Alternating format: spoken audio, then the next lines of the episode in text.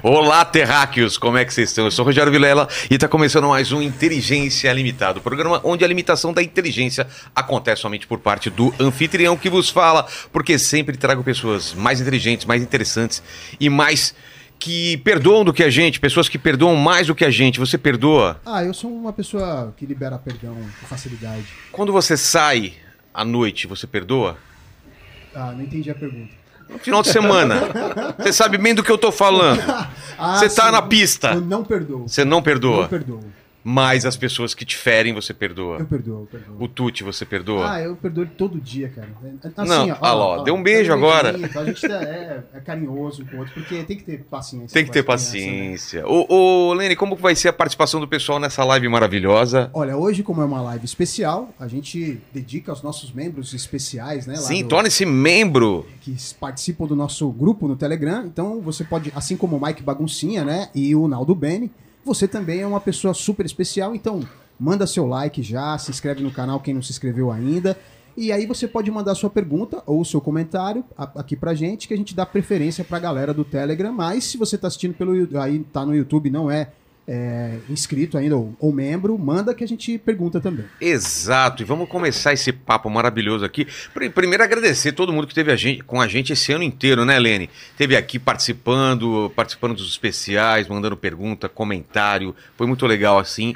E ano que vem a gente tá de volta, hein? Total. Você total. também vai estar, tá, Lene? Total. Você total. passa desse ano? Ah, eu passo. Você tá magrinho, Não, tá não. doente, Mas tá o bem? Papai do Céu já falou que tem mais. Eu, eu tenho até pro- é, proposta de casamento já, né? Tá, então ano que vem tem casamento aí. Então, começando a agradecer demais a presença desses três aqui que estão aqui comigo, mas como é um programa especial, cada um tem que se apresentar das suas credenciais para estarem aqui. Deixa o padre por último, porque ele já é de casa. Quem quer começar? As mulheres, então, aqui, ó. Mulheres. Começa por essa câmera aqui. Dê suas credenciais para estar aqui. O que você faz? Aqui, ó, olha para essa câmera. Please, meu nome é Priscila, tenho 36 anos, sou solteira consagrada da comunidade Colo de Deus, pregadora, missionária, apaixonada por Jesus, pelo reino e pelas almas. É uma alegria estar aqui, né? E trouxe meu presente, né? Sim. Inclusive, Ah, eu tenho vários presentes. Eu acho Tá. que você é muito amado. tá bom. Tá bom, eu tenho um presente inútil, também tenho um... um- vamos, vamos Dá o começar. útil primeiro, é. O inútil? É, o inútil primeiro, então. Então bora. O inútil primeiro. Amassou por conta da viagem. Tá. Tem dois aqui, tá? Porque quando mandaram que tinha que trazer um presente inútil, meu irmãozinho quis colaborar. O Rafinha, e ele deu um presente que ele tem um super apego. Cubo Ele mágico. ama cubo mágico. todo esse aqui foi o primeiro tá dele. detonado esse cubo mágico, tudo torto aqui as coisas. Tá, esse foi muito importante pra ele. Inclusive, eu me surpreendi quando ele É? viu e falou: Eu quero mandar pra ele de presente. Olha, então tem uma história. Rafinha mandou pra ti. Um Colar. desapego dele. É, ele colou tudo errado. Sabe o que eu acho que ele fez? Ele desmontou e montou pra ficar... Várias vezes ele fez né, isso. desmontou aham. o cubo Hoje ele ficar- tem uma coleção. É, Esse aqui é uma caixinha de Nossa Senhora que eu tenho há muitos anos Olha e eu guardava coisas muito significativas aí dentro. Depois de um tempo eu comecei a guardar os pedidos de oração que eu recebia do povo, cartinha. E aí faz tempo que eu não estava usando. E aí eu trouxe pra você guardar algo profético aqui dentro. não é inútil, né? Um- é, um, é útil, mas vai pro cenário que vai ficar É bonitão. cenário. Eu pensei justamente nisso por conta do colorido. É, eu falei, cara, o cenário bonitão. colorido tem que dar alguma coisa colorida pra ele. É. Agora. Falta cor aqui mesmo nesse cenário, Falta né? cor. Esse presente aqui é da minha comunidade pra você, Tá. tá? Da Colo de Deus. Pode abrir? Pra você. Pode abrir, deve abrir. Ixi, tem bastante Eu coisa. trouxe um uma Fabi terço. também. Olha, uma camisa. Adesivos aqui, olha só. Isso. Minha mãe vai roubar de mim, com certeza. Que ela é, é do terço, viu? Ela já zerou o terço. Ah, que ela é? levou. então ela vai amar. Ela desbloqueou um Santos aí que nem existe ainda. Já, já desbloqueou. Ih! Inundação! É, eu inundou aqui. Ei. Isso aí, isso aí. E esse Olha esse presente terço. aqui agora, eu queria trazer um, um presente. Não sei se você já ganhou um presente É. útil profético. Não. Então esse vai ser o primeiro. Porque esse presente aqui tem o poder de te responder muitas coisas, de encaminhar, de mudar destino, de trazer um- revelações, de poder mudar a sua vida, a sua história de forma completa. Eita. Então é um útil profético. Ah, é uma Bíblia! Olha só. Espero que você goste, porque não é qualquer Bíblia. Toda personalizada. Com muito carinho. Olha, toda, toda da quebrada, toda da periferia. Olha só que legal. Sua cara! É, olha, a cara do, a cara do Lene, ele mora na Zona Leste, Ó, né? Você entra com mim. essa Bíblia aqui, você faz a moral lá, né? Ó, do lado do estádio do Corinthians, aqui é nós, irmão. Já chega, mano! É, mano! Aqui tá a palavra e o poder. Obrigado, obrigado demais aqui. Olha aqui. Fabi. E você, agora é, é você, Barba. Ó, Aqui, ó, naquele, Bora. naquele mais alto, ela se apresenta. Tudo bem, meu nome é Luiz Henrique, eu sou pai de cinco, pai da Catarina, do Tomás, da Clara, da Rosa e da Maria. Você pensou. Pensei, claro. Agora, se você me perguntar a idade, data Ixi. de nascimento do meu caro, foi-se. Eu só sei que a mais velha tem sete, a mais nova Faz tem que seis ele, eu meses. tatuo o nome do filho aqui, que aí você não esquece. Falou, Noah. Aqui. Aí você-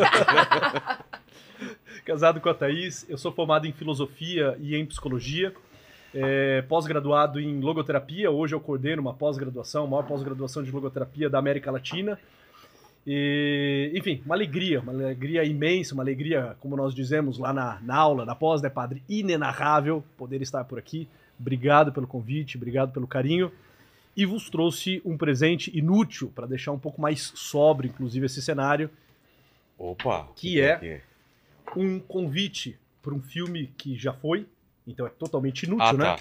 É, nós lançamos Ah, um filme sobre Peraí, Victor peraí. Frankl. Inútil não. E se tiver máquina do tempo? a gente tá numa máquina do tempo aí. A vida de Franklin, o que que é? Nós fizemos uma produção internacional, a pré-estreia foi no mês passado, salvo engano, dia 20 do último mês, no Cinemac, aqui em São Paulo. Fizemos uma produção internacional sobre a vida desse grande psiquiatra austríaco, vienense, que foi Victor Emil Frankl, sobrevivente de três campos de concentração. E estivemos na Áustria, fomos para o campo de concentração de Auschwitz, fomos para a Polônia, fomos para a República Tcheca, enfim, montamos durante todo um ano um documentário, um filme sobre a vida de Viktor Frankl, e ele foi ao ar recentemente, tá no YouTube, aberto para aqueles que quiserem assistir, tá também na plataforma da Lumine, a parceria foi nossa, da empresa em Rota, com a stream de filmes Lumine, que é uma plataforma de filmes católicos. Então, se tivesse a oportunidade de ter vindo aqui antes, ter lhe conhecido antes, certamente você seria meu convidado de honra para essa pré-estreia. O padre Marlon estava por lá, Estava junto lá. com outros colegas. Mas enfim, foi, foi um sucesso, mas o filme continua alcançando muitas pessoas. Obrigado por terem, terem aceitado o convite. Agora o padre, aquela câmera mais alta, Sim. o pessoal já te conhece, mas para quem não te conhece, se apresente. Eu sou o Padre Marlon Múcio, amigo do Vilela. Tá bom assim? Não, seja mais. seja menos, menos sucinto. Pode falar mais, padre. Pronto. Eu moro em Taubaté, sou da comunidade Missão Seis Santos e eu tenho uma doença rara, mas ela não tem a mim.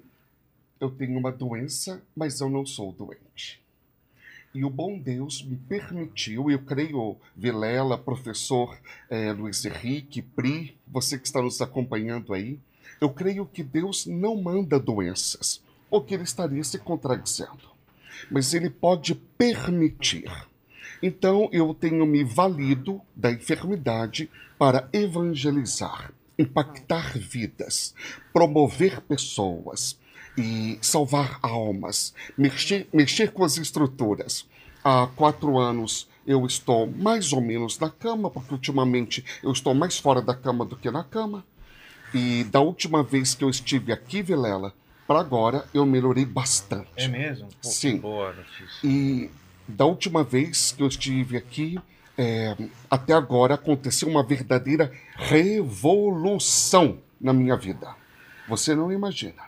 Padre Marlon é um antes do Inteligência Limitada e outro depois. Pô, que benção. Foi uma revolução de 360 graus. E ano que vem vai ser melhor ainda, não é? Eu creio, eu creio. Vai ser o melhor ano das nossas vidas? O Posso falar melhor isso? ano das Em nome nossas Jesus. vidas. Amém. Deus lhe pague. Vamos, pela vamos, vamos colocar isso. Vai ser, vai ser o melhor ano das nossas vidas, com exceção do Paquito. Espero que seja um dos piores para ele. Ô, Paquito, saudade brincando, de você. A gente pode, pode, podemos começar então o assunto. O, o tema é dom do perdão e eu acho que é bom a gente definir o que é perdão e por que, que é um dom. Por que, que não é tão fácil isso? Né? Eu, eu tenho dificuldade de perdoar às vezes o, o Paquito aqui, o pessoal sabe, ele pisa na bola com a gente, ele tem gases, ele não avisa, Exatamente. ele solta aqui, ele às vezes ele tá aí na sua posição, ele solta, a gente sente daqui, fica mal com os convidados, a gente fala que é um problema no ar condicionado e fica essa situação chata e a gente tem que perdoar, porque Deus falou pra gente perdoar. Mas vamos lá. Bora. O que, que é o perdão? O que, que ele faz de, de bem pra gente e pras outras pessoas? Quer começar, padre? O que, que, Vamos lá. o que, o que que é o perdão na Bíblia? O que, que Jesus fala sobre isso? Jesus mandou perdoar. Não é um conselho dele, é uma ordem. É uma ordem? É uma ordem. Então nós não temos, se amamos a Jesus e se seguimos a Jesus, não temos uma outra alternativa, não há um plano B. Jesus mandou amar os que nos odeiam, rezar pelos que nos perseguem e fazer bem àqueles que nos fazem mal. Ora, é totalmente diferente da lei antiga.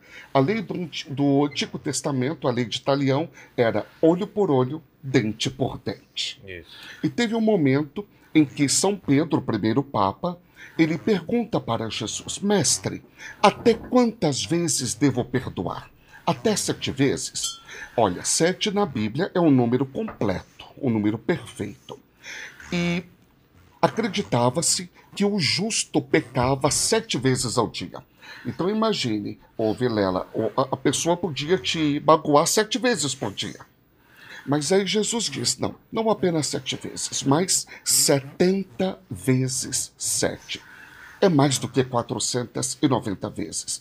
Ou seja, tantas vezes quantas forem necessárias. E quando você perdoa, é, você deixa ir embora o agressor e o que o agressor fez de mal para você. Quando você não perdoa, você está tomando um veneno querendo que o outro morra. É. Então, perdoar, eu gosto de dizer que é uma receita de saúde e um atestado de inteligência. Eu não sou a pessoa mais sofrida sobre a face da Terra, obviamente, mas eu asseguro a todos que estão agora conosco: se eu não tivesse eh, sabido perdoar e não tivesse perdoado, eu já tinha morrido há muito tempo. E eu morreria não dessa doença que eu tenho, RTD, essa doença ultra rara, neurodegenerativa. Eu morreria porque eu estava refém dos meus algozes, dos meus opressores. Em dado momento eu pensei assim, Vilela, peraí, se eles não querem ter saúde, eu quero. Se eles não querem ser, serem felizes, eu quero. Se eles não querem o céu, eu quero. Então eu deixei de terceirizar o meu bem-estar, a minha salvação, a minha alegria, a minha saúde ao outro. Eu tomei as rédeas da minha vida. Por isso eu sou feliz. Mesmo com morfina, estou sempre sorrindo. Mesmo com os músculos ah, mais fracos e com uma fadiga eh, crônica, eu sou extremamente feliz. E eu digo, Vilela, eu estou na minha melhor versão. Eu nunca fui tão feliz em toda a minha vida. Porque o perdão é um ato contínuo, é um exercício diário. É, é medicação que você tem que tomar sempre. Uso contínuo. Professor Luiz, é, perdoar é esquecer, é fingir que não existiu, é seguir em frente e a se afastar da pessoa que te magoou. O que que é? O que que é o perdão ou existem níveis de perdão? Ótimo. Eu acho que é interessante, é, primeiro, diferenciar perdão de desculpa. Ah, Quando tá. alguém lhe pede desculpa, essa pessoa está dizendo que fez um ato sem intenção alguma. Olha, eu não tive culpa. Aliás, Mano Brown que fala, né? Depois que, pedi, que- depois que inventaram desculpa, ninguém mais morreu, né? Ninguém mais morreu, ninguém mais apanhou. Ninguém mais apanhou, né? Exato. Porque é diferente de perdão, entende? Desculpa é quando eu faço algo sem ter a intenção. Sei lá, eu tô andando na rua e esbarro com alguém. O rapaz está sentado lá e, sem mais, sem Desculpa, é. menos, né? Solta lá uma flatulência. Me desculpa, olha, não, Nem isso ele não, não- fala. não nem consegui isso. me controlar. né? Foi algo mais forte do que Entendi. eu. Veio do interior. É algo involuntário. Exatamente, Não algo teve- involuntário. Não Isso é teve dolo. é. Exato. E desculpar alguém que fez algo sem intenção É um bem de justiça, é um ato de justiça. É claro que eu vou desculpar alguém que fez algo sem ter pensado, premeditado, sem ter pensado. O perdão ele é diferente. O perdão ele é uma doação, é algo que eu entrego. O perdão vem de doar, né? Perdoare. Ah, é? O P ele pode ser um prefixo tanto de é, intensidade, como por exemplo perfeito, é, algo que foi feito a nível de excelência, como também tem o sentido de perpassar, transpassar, né, perfurar. Quando a gente fala de perdão, a gente está falando de algo que nos coloca diante de uma doação, mas não é uma doação qualquer. Quando eu perdoo alguém, não é que eu estou dando algo, não é que eu estou dando parte de mim, não é que eu estou dando um bem a ele. É que eu estou dando uma doação perfeita, perfeitíssima. Eu estou, de algum modo, aceitando que aquilo que ele fez e que foi intencional, e que foi errado, e que gerou algum tipo de é, estresse no nosso relacionamento, ou deixou algum tipo de marca no nosso relacionamento, eu estou dizendo para ele que isso que ele fez, eu dou, eu entrego. Ele não me deve nada. Quando eu perdoo alguém, eu estou aceitando, de, aceitando que aquele ato intencional já não tem é, nada entre nós.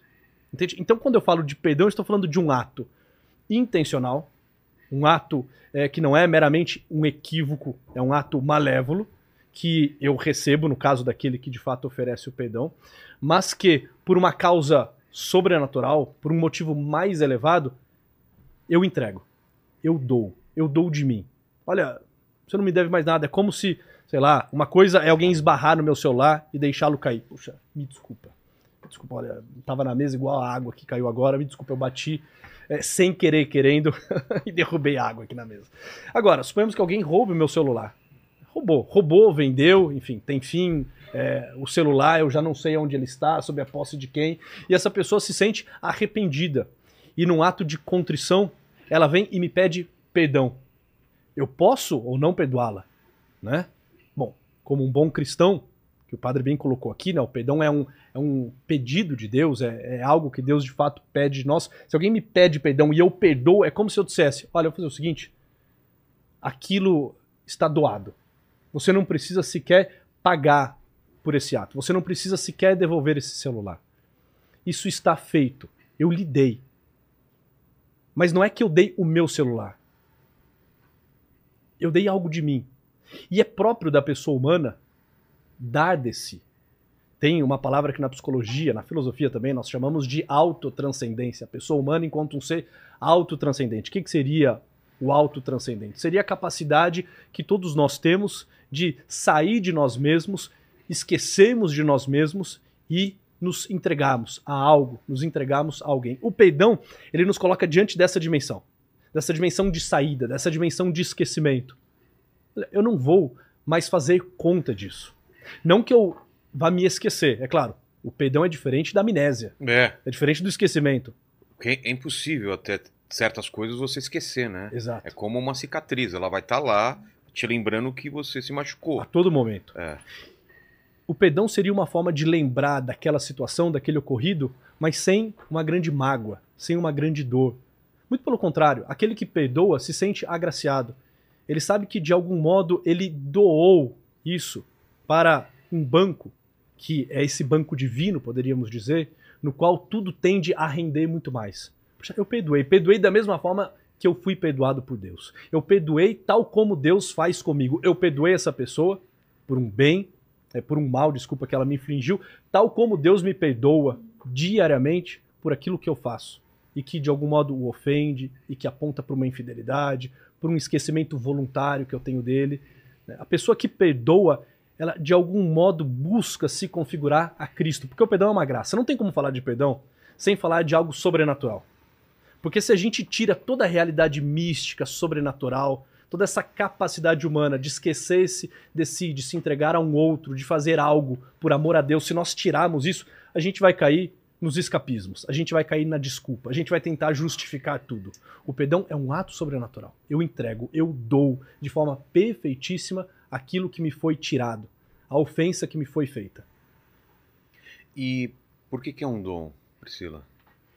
É um dom justamente por conta disso que o professor estava falando. Não tem como falar de perdão e não falar de algo sobrenatural, de algo maior. Porque é difícil.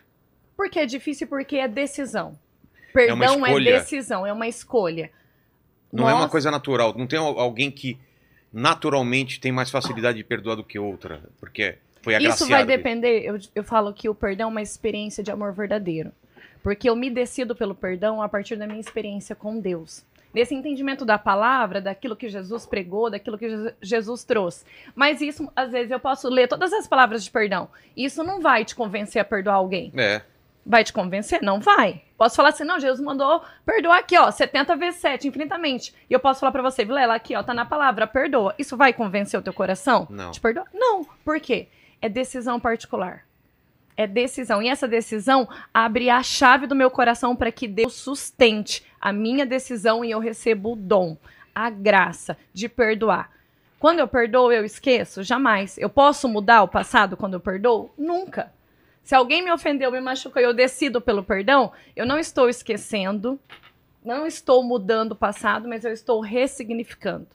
Eu estou deixando aquele mal que o outro me fez, a ofensa que o outro me fez, criar algo de bom no meu coração. Tudo concorre para o bem daqueles que amam a Deus. E a palavra vai dizer assim, Vilela, Provérbios 23.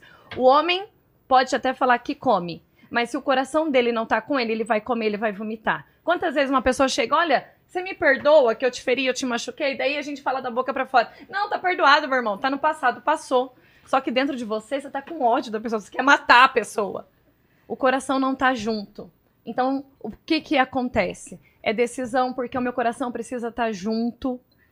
E aí eu me decido pelo perdão. Deus vai sustentar a nossa decisão. Deus vai sustentar aquilo que meu coração está se decidindo diante do mal que o outro fez. E eu falo que é depende do nosso relacionamento com Deus, por quê? Porque mesmo sabendo que a gente precisa perdoar, sabendo que né, guardar ressentimento, mágoa, é tomar um veneno e esperar que o outro morra, tudo isso, eu só sou capaz de perdoar quando eu entendo realmente quem eu sou. Nós oramos lá todos os dias na oração do Pai Nosso, né? Para que Deus me perdoe, porque eu tenho perdoado quem tem me ofendido. E essa é uma oração que nós fazemos. Mas será que realmente nós temos perdoado? E daí, assim, ó, um Jesus que fala. 70 vezes 7, um Jesus que perdoou a pecadora, um Jesus que no alto da cruz roga ao Pai: Pai, perdoa porque eles não sabem o que fazem. Quando eu entendo que esse Jesus está na minha vida, eu não perdoo porque o outro merece. Eu não perdoo porque o outro se arrependeu. Eu não perdoo porque o outro vem pedir perdão. Eu perdoo pelo princípio que eu tenho com Deus. Eu perdoo porque quem eu sou diante de Deus fala muito mais do que o mal do que o, que o outro me fez. Por que, que eu perdoo? Por que, que eu me decidi, igual na minha história, por que, que eu me decidi pelo perdão? Pelo meu relacionamento com Deus. Eu sei que eu sou amada. Eu sei que o mal que o outro me fez é enorme. Só que o amor de Deus é maior. Eu tenho um Deus que me ama. E hoje no mundo, assim, Vilela, a gente escuta assim, ó, quem perdoa é fraco, é burro, É. é tonto. Não, mas em Deus e os princípios de Deus são diferentes. Por isso não tem como falar de perdão sem não falar de algo maior, sem não falar de Deus. Porque olha só todo o, o, o contexto né, desse, de- desse perdão, desse relacionamento. Eu entendo que eu sou amada. Se eu, em Deus, me apresso a perdoar, eu não sou burro, eu sou tá sendo a mais inteligente, porque eu sou a primeira em servir, em perdoar, em dar pro outro aquilo que o outro não foi capaz de dar para mim. Isso que o professor falava aqui. Eu abro mão e eu devolvo, e eu dou. Porque quando você perdoa, você tá dando pro outro aquilo que o outro não foi capaz de dar para você. Talvez um olhar, uma misericórdia, né? Você dá para ele. E na minha história eu falo, perdoar é você dar o céu ao, pro outro. Eu sempre prego e eu vivo isso a partir daquilo que eu vivi com Jesus.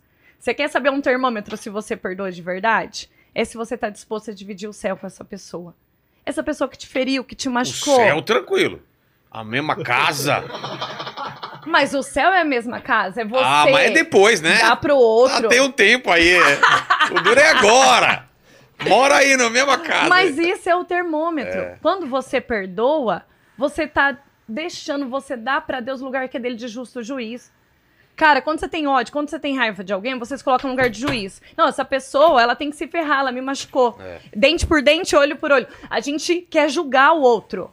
Como se a gente tivesse ocupasse esse lugar. Não, eu sou filha amada de Deus. Sou filha amada de Deus e Deus tem um lugar na minha vida. E ele é o justo juiz, é ele que julga. Então, quando eu perdoo, eu dou para Deus o lugar que é dele na minha vida. Eu me coloco no meu lugar de filha amada. E eu caminho pelos princípios que é de Deus, não pelos meus. Na minha história, Vilela, eu tive que perdoar os assassinos do meu pai. Meu Deus. Então, foi assim. Não foi da noite pro dia, não foi assim, ó, eu te perdoo. Foi um processo que eu vivi, que durou ali praticamente dois anos. Porque eu vivi realmente esse processo de ver um Jesus que falava assim: Filha, perdoa. E eu falar: Eu não, nunca quis vingança da morte do meu pai. Mas é óbvio que eu tinha muita raiva, muito ressentimento. Eu queria o pior para esses meninos. Né? Meu pai era taxista, então eles deram quatro tiros na cabeça do meu pai. Então meu pai morreu brutalmente. E os meninos que mataram o meu pai moravam na mesma cidade. Meu pai já tinha ajudado dois deles. Então, a circunstância da morte, eu poderia odiar, desejar o quê? Pena de morte para esses meninos e tantas outras coisas. Só que eu caminho com Deus, eu conheço Deus. E quando Jesus falou assim para mim, você precisa perdoar eles. E aí é que entra. Por que, que eu preciso perdoar eles? Porque eles merecem? Porque eles se arrependeram? Porque algo vai mudar? Meu pai vai voltar a viver? Não. Porque eu sei o Deus que eu sirvo. Ele é o justo juiz. E esse processo que eu vivi, Vilela, foi essa experiência mesmo de falar: Jesus, eu me sinto incapaz, porque eu me sentia incapaz de perdoar. Né? Eles mataram meu pai, um homem de Deus, um homem que servia a Deus, um homem honesto, íntegro, bom pai, bom esposo. Eu me emociono toda vez que eu falo dele. Vai faz, fez agora 22 anos que ele faleceu. E ainda eu me emociono porque ele era um homem bom, eu devo honra a ele durante toda a minha vida. Então, quando Jesus me confrontou com a minha história, eu tinha que tomar uma decisão. Então eu falei para Jesus, eu me sinto incapaz, mas se você está dizendo que eu sou capaz, então eu me decido pelo perdão. Por isso que eu falei que é decisão. Eu me decidi e Deus me sustentou no dom, na minha graça. O que, que você sentiu que mudou quando você perdoou? A minha história mudou, porque eu transcendi a dor. Eu vivia como a filha órfã. Eu vivia ali com 18, com 20 anos, já era uma mulher, mas eu era a menina de 14, que perdeu o pai, latrocínio, roupa seguido de morte, brutalmente. Eu me guiava por aquilo. Eu tinha ódio, eu tinha raiva, eu queria realmente a morte para esses meninos. Realmente. O, qual foi o ponto que me fez mudar? Porque, Vilela, quando meu pai faleceu, eu me revoltei muito contra Deus. Porque eu já conhecia Jesus. Eu conheci justamente pelo meu pai e pela minha mãe. Então, quando aconteceu isso, eu fui a última pessoa a ver o meu pai. Eles assaltaram meu pai em plena luz do dia, quatro tiros na cabeça. Pensa, você recebia a notícia em se enterrar o pai desta forma. Então me revoltei muito contra Deus porque eu sabia que não era da vontade de Deus, mas eu sabia que era da permissão de Deus. E o que me revoltava era a forma como meu pai tinha morrido. Porque eu falava para Jesus, ele não morria, não merecia morrer desta forma. Ele não merecia morrer assim. Ele era um homem bom, ele te servia, ele te amava. E aí eu fiquei uns anos afastada assim de Deus. Eu pensava em Deus e eu naquele desespero assim. Só que, por ter tanto ódio desses meninos, tanta raiva, tanto ressentimento, eu fui acompanhando o julgamento deles. E aí, um dia eu fui ler o processo, eu tive acesso ao processo. E quando eu fui ler o depoimento do investigador, do delegado, dos policiais, porque eles, meu pai chegou a ser socorrido com vida, houve perseguição dos meninos na época. Eu fui ler tudo e eu cheguei no depoimento deles. E todos eles alegaram uma mesma coisa: que o meu pai não reagiu ao assalto. Que a única coisa que o meu pai falou para eles foi: olha, não faz isso porque vocês são muito novos. Vocês vão acabar com a vida de vocês. Putz. Quando eu ouvi isso, só que daí, assim, no meu coração de filha órfã, me bateu uma revolta. Eu falei, cara, meu pai tinha que ter pedido não me mata. Eu tenho filho para criar, eu tenho família, pelo amor de Deus, não me mata. Eu falei, como que o meu pai, com duas armas na cabeça, ainda estava pensando no atirador? Ele estava pensando na vida daqueles meninos. Ó, oh, não faz não isso, é. vão acabar com a vida de vocês. Naquele momento, Vilela, Deus me confrontou e depois de muito tempo, mesmo não querendo ouvir a Deus, Deus falou comigo: Minha filha, teu pai era tão meu, tão meu, que ele já tinha perdoado aqueles meninos antes mesmo de saber o que ia acontecer. Porque um homem pode estar com duas armas na cabeça e ainda pensar na, no atirador, pensar ali na pessoa, ela tem que estar muito com o coração em Deus. Meu pai estava pronto para morrer, porque meu pai era muito de Deus, meu pai servia A morte encontrou o meu pai ele estava fazendo e sendo aquilo que ele deveria. Neste dia, Vilela, que eu li isso, que o Senhor falou isso para mim, eu comecei a perceber tudo que meu pai foi, como pai, como filho, como irmão, como esposo, como homem. E eu comecei a ver que a maior herança que meu pai tinha me deixado era Deus. E esse Deus morreu na cruz. E esse Deus falou para mim: "Eu quero transformar a tua história. Você não é vítima da tua história. Só que o que, que ia abrir essa transformação? O que ia abrir para que essa menina com tanto ódio, com tanta raiva, poderia mudar a história? Como que eu ia descobrir a minha identidade? Como a orfandade não ia me definir? Como o assassino do meu pai não ia definir o assassinato do meu pai o resto da minha vida, da minha história? Pelo perdão. Eu poderia ser hoje, Vilela, eu sempre falo isso, a pior pessoa do mundo. Eu poderia ser uma pessoa que tentava suicídio, com depressão, crise de ansiedade, mil coisas. Eu poderia estar aí no mundo tocando terror. Eu poderia ser qualquer pessoa que o mundo ia me justificar. Tadinha. Mas ela ficou órfã com 14 anos, coitada, perdeu o pai brutalmente. Vítima da minha história. Só que o perdão foi o dom, a graça que abriu pela decisão do meu coração. E eu dei legalidade. Eu dei para Deus o lugar dele, da minha vida. Ele é o justo juiz. Ele que tem que julgar esses meninos, não sou eu. Esses o assassinato do meu pai não tem o poder de definir o amor de Deus, a presença de Deus na minha vida.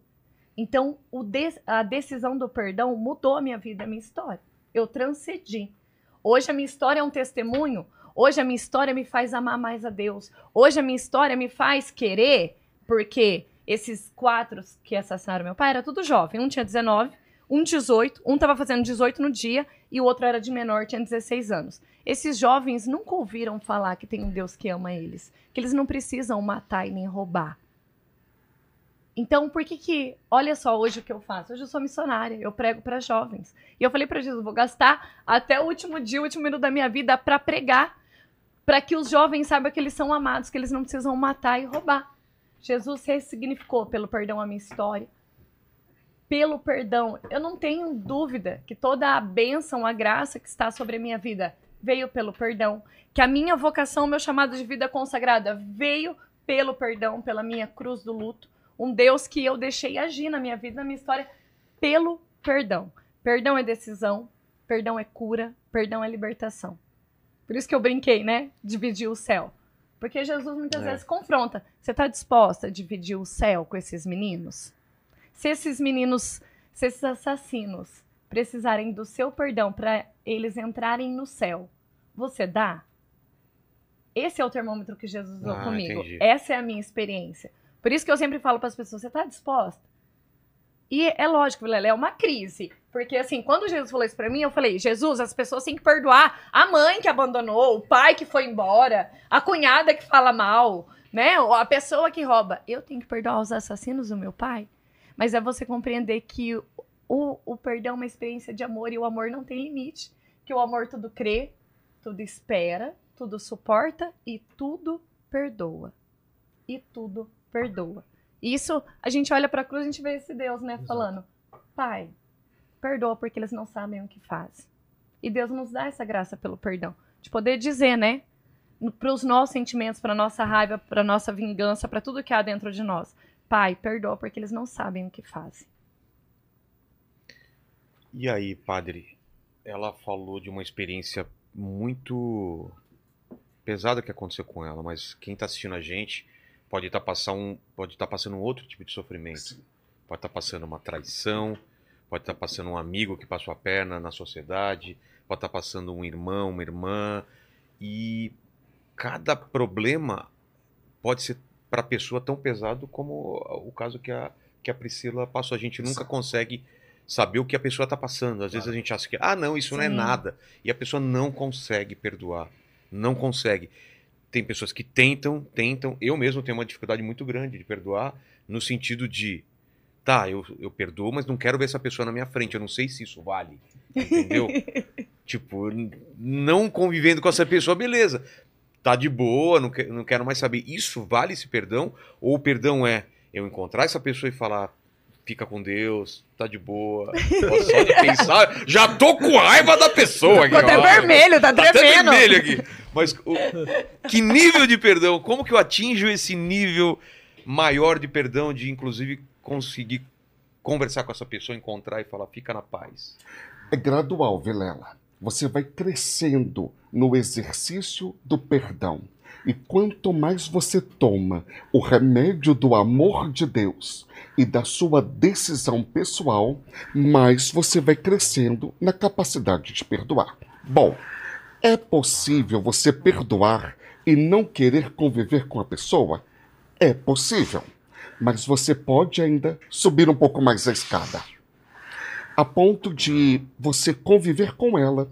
É, é como Jesus fez e como ahm, as grandes personalidades da história, pessoas que, que mudaram o rumo da história. E o perdão, ele permite com que você é, se eleve do seu sofrimento e vá além do seu sofrimento. Você citou uma experiência de luto, uma passada de perna, uma puxada de tapete, uma traição, uma enfermidade. É, o, o professor Luiz, é, Luiz Henrique falou do, do dar-se, do doar-se, do dar ao outro. Não o que ele merece, mas o que ele precisa. Porque a justiça. Não é uma questão de merecimento. Isso, Não. isso é, deixa bem claro. Né? Exatamente. A justiça humana é: eu dou porque ele merece e não dou porque ele não merece. Agora, quando você faz uma experiência pessoal, forte, genuína do amor de Deus, o que, que acontece? Você dá porque o outro precisa. Ele não, ele, ele não merece. Na verdade, nós não merecemos nada. Toda a graça de Deus, tudo de bom que nos acontece, todas as bênçãos, todas as benesses do dia a dia são gratuitas e merecidas para nós. É verdade, você tem que lutar, tem que pelejar, tem que ralar, tem que correr atrás. Mas a gente não merece. E quando eh, você citava essas várias facetas do, do perdoar, a traição, o luto, um assassino, um, assassino, eu pensava também, podemos até mesmo perdoar a Deus. Eu vou explicar direitinho.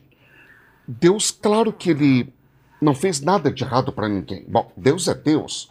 São João fez a mais sucinta definição de Deus: Deus é amor. Então não é que Deus tenha amor, Deus é amor. É, não é algo periférico dele, é a essência dele. Deus não sabe outra coisa fazer senão amar. E em tudo que Deus faz, Deus está amando. Em tudo que Deus permite, Deus está amando mas por vezes, por falta de uma experiência do amor de Deus ou de informações errôneas que chegaram para a pessoa, a pessoa cria bronca de Deus, birra de Deus. Eu tenho muitos casos assim. A pessoa está brigada com Deus. E aí eu falo para a pessoa, minha filha, meu filho, se sendo amigo dele tá difícil, imagina brigado com ele. Verdade. Não é?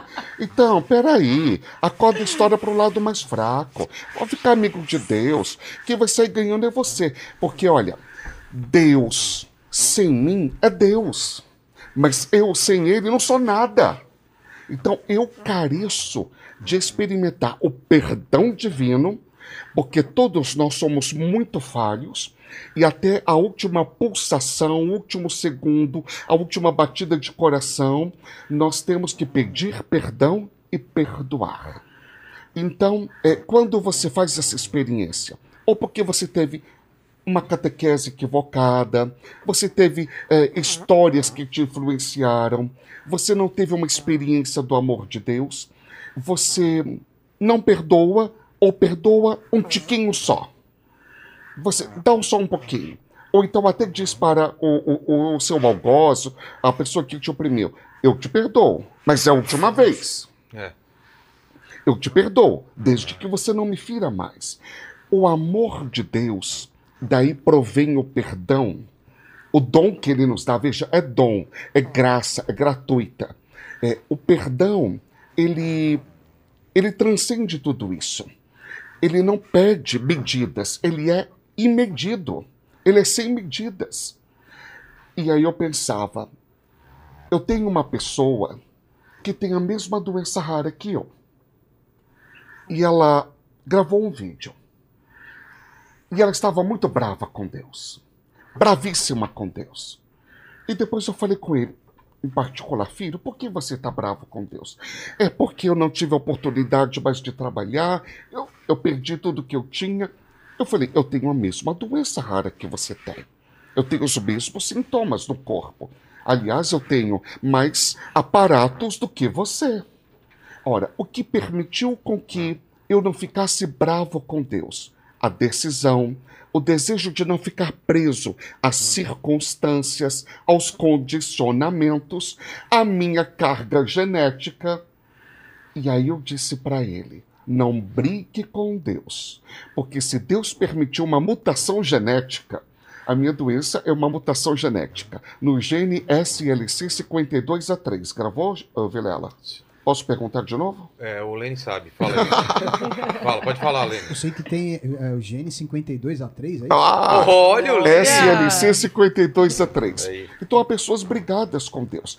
Eu, eu nasci estragado. Deus me fez mal feito. Eu, eu sou um, um castigo para minha mãe. E eu disse para ele: não brigue com a sua história. Nem brigue com a doença. Não brigue com a cruz.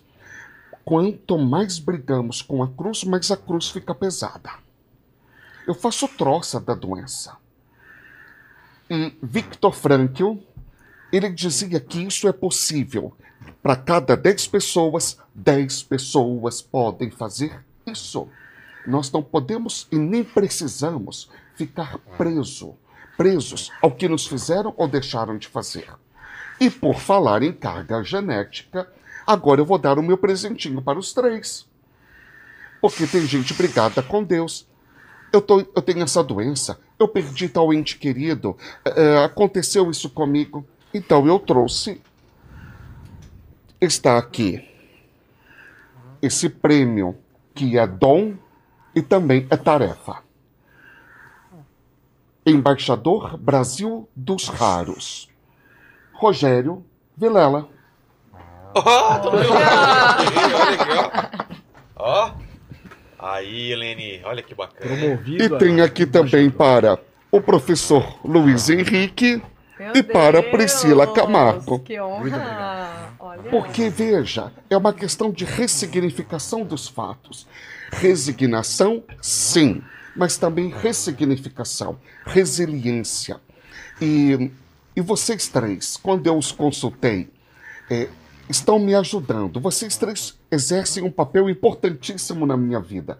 Eu me sinto honrado em estar aqui nessa sua mesa, ô Vilela, com, com vocês. Por quê? O Vilela é o nosso mestre. Você sabe que depois que eu saí daqui, eu comecei o meu podcast. Sim. Dos limões limonada. E eu lembro que naquela ocasião você falou para todo mundo colocar no comentário limonada. É. Eu peguei a inspiração, falei, gente, é um Se a recado vida de te Deus. der limões, Faça uma se a limonada. vida te der laranjas, Laranjada. se a vida te der um cágado.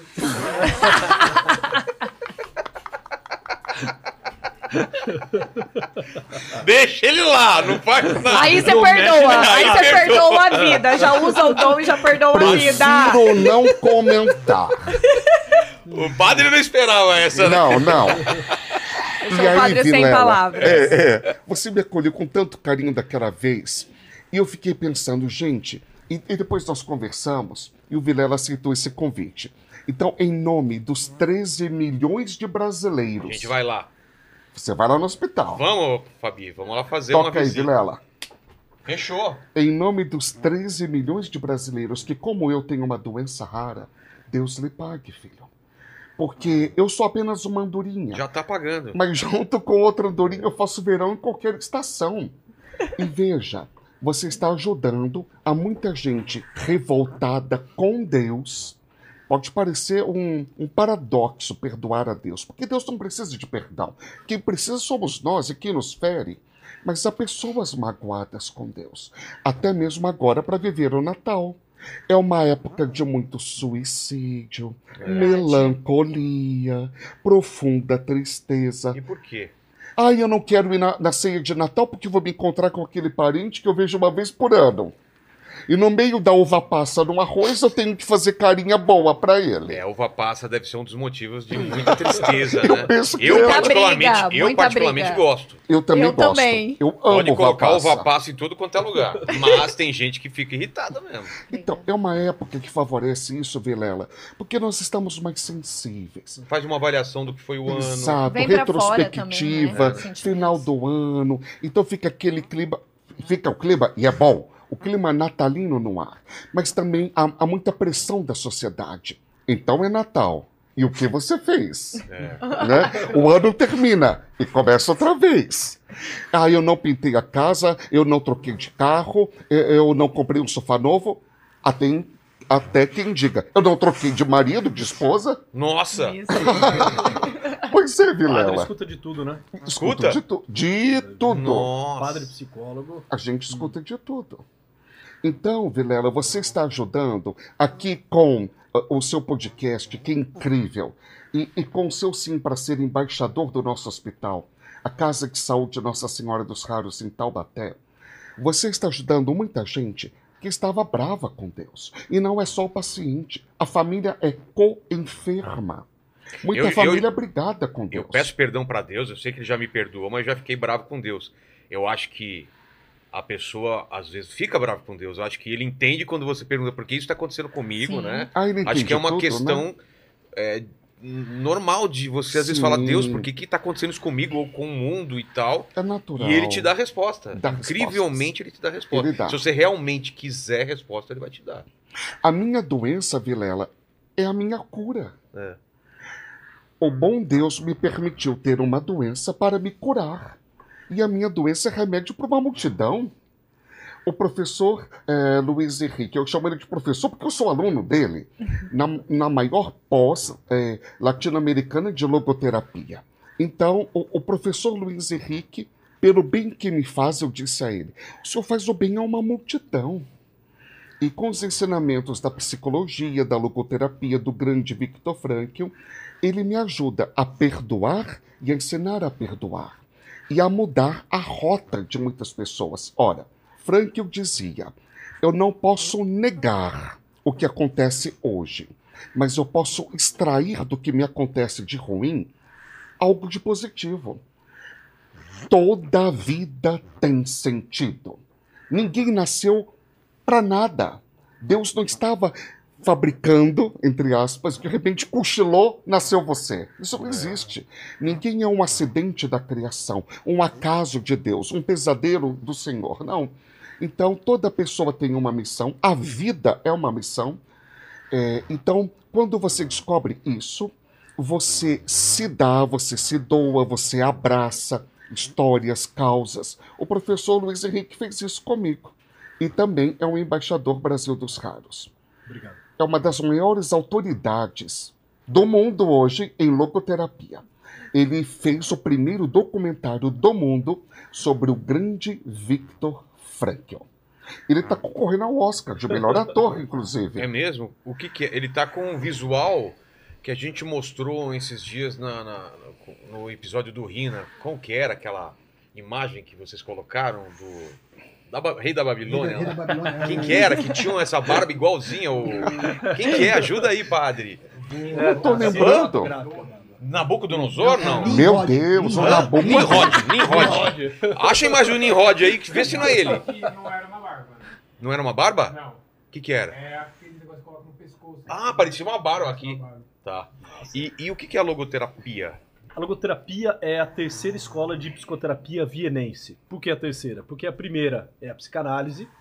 Houveram três grandes autores que foram contemporâneos, viveram juntos na mesma época em Viena. O primeiro deles, o conhecido Sigmund Freud, que fundou a psicanálise. Um segundo, Alfred Adler, desculpa, é, Alfred Adler, exatamente, que fundou a psicologia individual. E um terceiro, que é Viktor Frankl, que está na esteira desses homens, é contemporâneo desses outros dois, que fundou a logoterapia. É, Muito embora eles sejam contemporâneos, existem fortes divergências entre eles. Então, por exemplo, sobre diversos aspectos, nós podemos dizer que Frankl vai propor uma teoria que é uma teoria que está na contramão de tudo aquilo que propõe Sigmund Freud, de tudo aquilo que propõe Alfred Adler. Viktor Frankl ele fica famoso como fundador da logoterapia pelo fato de ele ter se tornado um sobrevivente dos campos de concentração. Ele era um judeu, ele, todos os seus, seus familiares, a sua esposa foram aos campos de concentração. É, o seu pai morreu, assim como a sua mãe, sua esposa que estava grávida. Ele é o único sobrevivente é, da família, daqueles que foram levados para o Holocausto, né, com exceção da sua irmã que havia fugido para a Austrália. E ele ganha grande notoriedade por conta de um livro que é um grande best-seller, né, um dos maiores ainda hoje, que é o livro Em Busca de Sentido. Livro esse que ele publica em 1945, alguns meses depois de ter saído dos campos de concentração, né, pós Segunda Guerra Mundial. E esse livro, é, então, dá toda essa notoriedade para esse homem que, antes de ser um prisioneiro, já era um estudioso, já era médico, já estava desenvolvendo toda essa proposta da logoterapia, que é uma escola dentro das escolas da psicoterapia. Porque quando a gente fala de psicologia, Vilela, na verdade nós estamos falando de psicologias.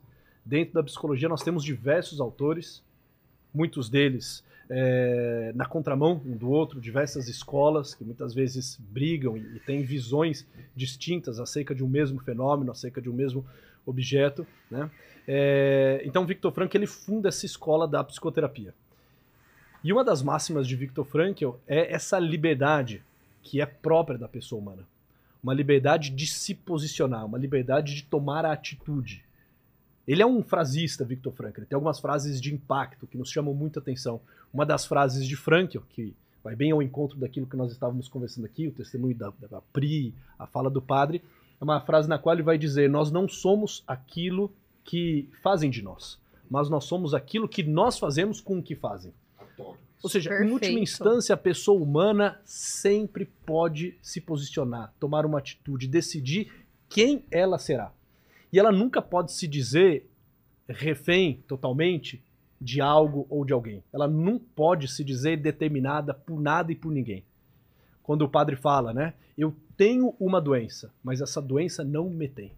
Opa, isso aqui é a liberdade frankliana, que na verdade é a liberdade ontológica, é a liberdade mesmo da pessoa humana.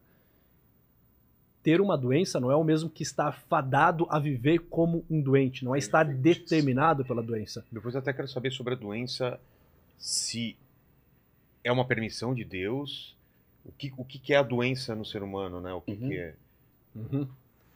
E Pela diante. visão da Bíblia, claro. Né? Ah, ah lá, olha. Ah. Ó. Dá- não, não. Ah, Não Olha lá. sei. Meu Olha lá. Deus! Fala aí. Olha lá. Ah. Olha só. Dá uma mas tem olhada. uma barba Hã? ali. Mas Tem uma barba. Ô, ô, ô, ô, Tuti, é uma barba sim, Que isso, cara. é barba. É aquela barba toda que ele É, coloca sim, um olha negócio é aqui, tá trabalhada. É, uma barba trabalhada. Não, não Né? é no pescoço, não. Você está vendo errado, cara. É, um- é um- é a barba que ele colocou a- aquelas, aqueles detalhes. Você tá com esse Tem uns físico, tá com esse penduricalhos, físico aí? viu? Não, mas eu vou chegar 2024, melhor ano É? da nossa Professor vida. é assim, ó. estiloso. Fechou, fechou. Então, Pronto. faça uma foto assim e manda pra Isso. gente que a gente coloca. Fechado, maravilha. Atrás você coloca Ah. aquele monumento do Ibirapuera, que já que não tem essa torre, fica É o que nós temos obelisco por aqui. atrás. Ah, pronto, tá bom. Tirei, Mas tirei. Desculpa interromper. Ah, desculpa. que isso, não por isso. É, Então, por exemplo, a liberdade humana é essa liberdade de se posicionar. É aquilo que eu faço a partir daquilo que eu recebi. Uma coisa é, é ter presenciado a morte do pai. É ser uma órfã. Outra coisa é se deixar determinar por essa situação. Viver em função disso. Como se isso agora tivesse que obrigatoriamente ser o eixo de todo o seu discurso narrativo. Nós podemos cair por este caminho de, de escapismos, né, viver uma vida determinada, tentar achar toda a desculpa do mundo possível e imaginável para fazermos de um fato, para fazermos de uma realidade o centro da nossa vida. né? Nós até podemos, mas nós podemos e devemos também fazer disso tudo que a vida nos dá uma doença, uma traição, né, uma porta fechada, né, um- enfim, é, um ente querido nosso que é brutalmente levado. Nós podemos fazer disso tanto uma pedra de tropeço, uma pedra intransponível diante da qual eu não vejo outra alternativa que não me encolher, chorar e me vitimizar, mas eu posso fazer disso também um trampolim. Ou uma pedra de tropeço ou um trampolim. Isso pode ser o final da minha história, e eu não consigo contar mais nada a partir daí, como eu posso fazer disso um caminho de soegmento, de levantamento, de crescimento pessoal, de desenvolvimento da minha personalidade. né? Opa, então agora, a partir deste ponto, eu consigo fazer algo ainda maior. Eu consigo dar mais de mim. Eu consigo dar mais perdão.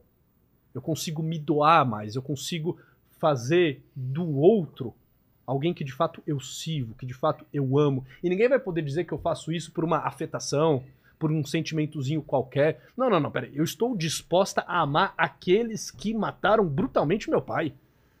E eu faço isso por amor. Não por amor necessariamente a eles, mas por primeiro por amor a Deus, que morreu por mim e por eles, que me deu a vida como Perfeito. deu a vida a eles. Victor Frank, então, entre outras coisas, é por isso que eu acho que faz todo sentido trazer Victor Frank também aqui para a conversa. Victor Frank vai falar dessa liberdade. Liberdade que para ele é liberdade para responder. Para Frankel, liberdade e responsabilidade, elas precisam obrigatoriamente andar de mãos juntas. Tanto que ele ficou famoso, entre outras coisas, é, por ter proposto que erguessem na costa oeste dos Estados Unidos a estátua da responsabilidade. Falou, pois bem, temos na costa leste a estátua Tá da dando liberdade. Mas liberdade sem responsabilidade é arbitrariedade. Liberdade sem responsabilidade, Real. entende? É libertinagem. É. Agora, liberdade, ela exige o seu complemento. Exige o aspecto positivo desse todo, que é a responsabilidade. E o que, que é a responsabilidade para Viktor Frankl, na teoria dele, dentro dessa escola da psicoterapia? Responsabilidade é saber responder adequadamente ao chamado que a vida nos faz. Para Frankl, a vida vai nos chamando, dia após dia, em cada situação. Para estarmos aqui, houve um chamado, nós nos posicionamos. O modo como nós vamos conduzir essa conversa depende das respostas que nós fomos dando, não só respostas né, no sentido mais vulgar do termo, respostas existenciais. Né? O rumo dessa conversa depende das respostas que aqui nós fomos dando à vida. A nossa vida ela vai sendo escrita a partir das respostas que nós damos às mais diversas circunstâncias. Para Viktor Frankl, a cada chamado que a vida nos faz, e são dezenas de centenas de chamados todos os dias, só cabe uma resposta. Para cada pergunta, uma resposta. Qual resposta? Ele vai dizer a correta. Eu não sei qual é a resposta correta para a tua vida. Eu não sei. Eu sei, não, se muito, qual é para a minha vida. Porque sou eu quem a vivo, né? Porque eu sou o responsável pela vida que eu tenho. Mas eu posso dizer com toda certeza: para cada chamado que a vida nos faz, existe uma resposta. E a resposta, de fato, vivida enquanto responsabilidade, essa habilidade de responder, de bem responder, é a resposta correta. Diante de uma ofensa, existem diversas possibilidades. Diante de uma ofensa, eu posso ofender de volta. É. É uma possibilidade. Uhum. né? A a minha liberdade, de alguma forma, eh, me, me faculta a responder o mal com o mal. Olho por olho, dente por dente, lei de talhão. Eu posso, diante de uma ofensa, simplesmente me calar. Eu posso me esconder. Eu posso me vitimizar. Eu posso tentar achar um culpado. O mundo, Deus, a sociedade, o patrão, né, o meu tio. Mas eu posso também, diante de uma ofensa, perdoar. Perdoar, por exemplo, é um valor. E se é um valor, é a melhor resposta que pode ser dada. Agora, de que modo eu dou esse perdão vai depender da situação concreta, daquela situação específica.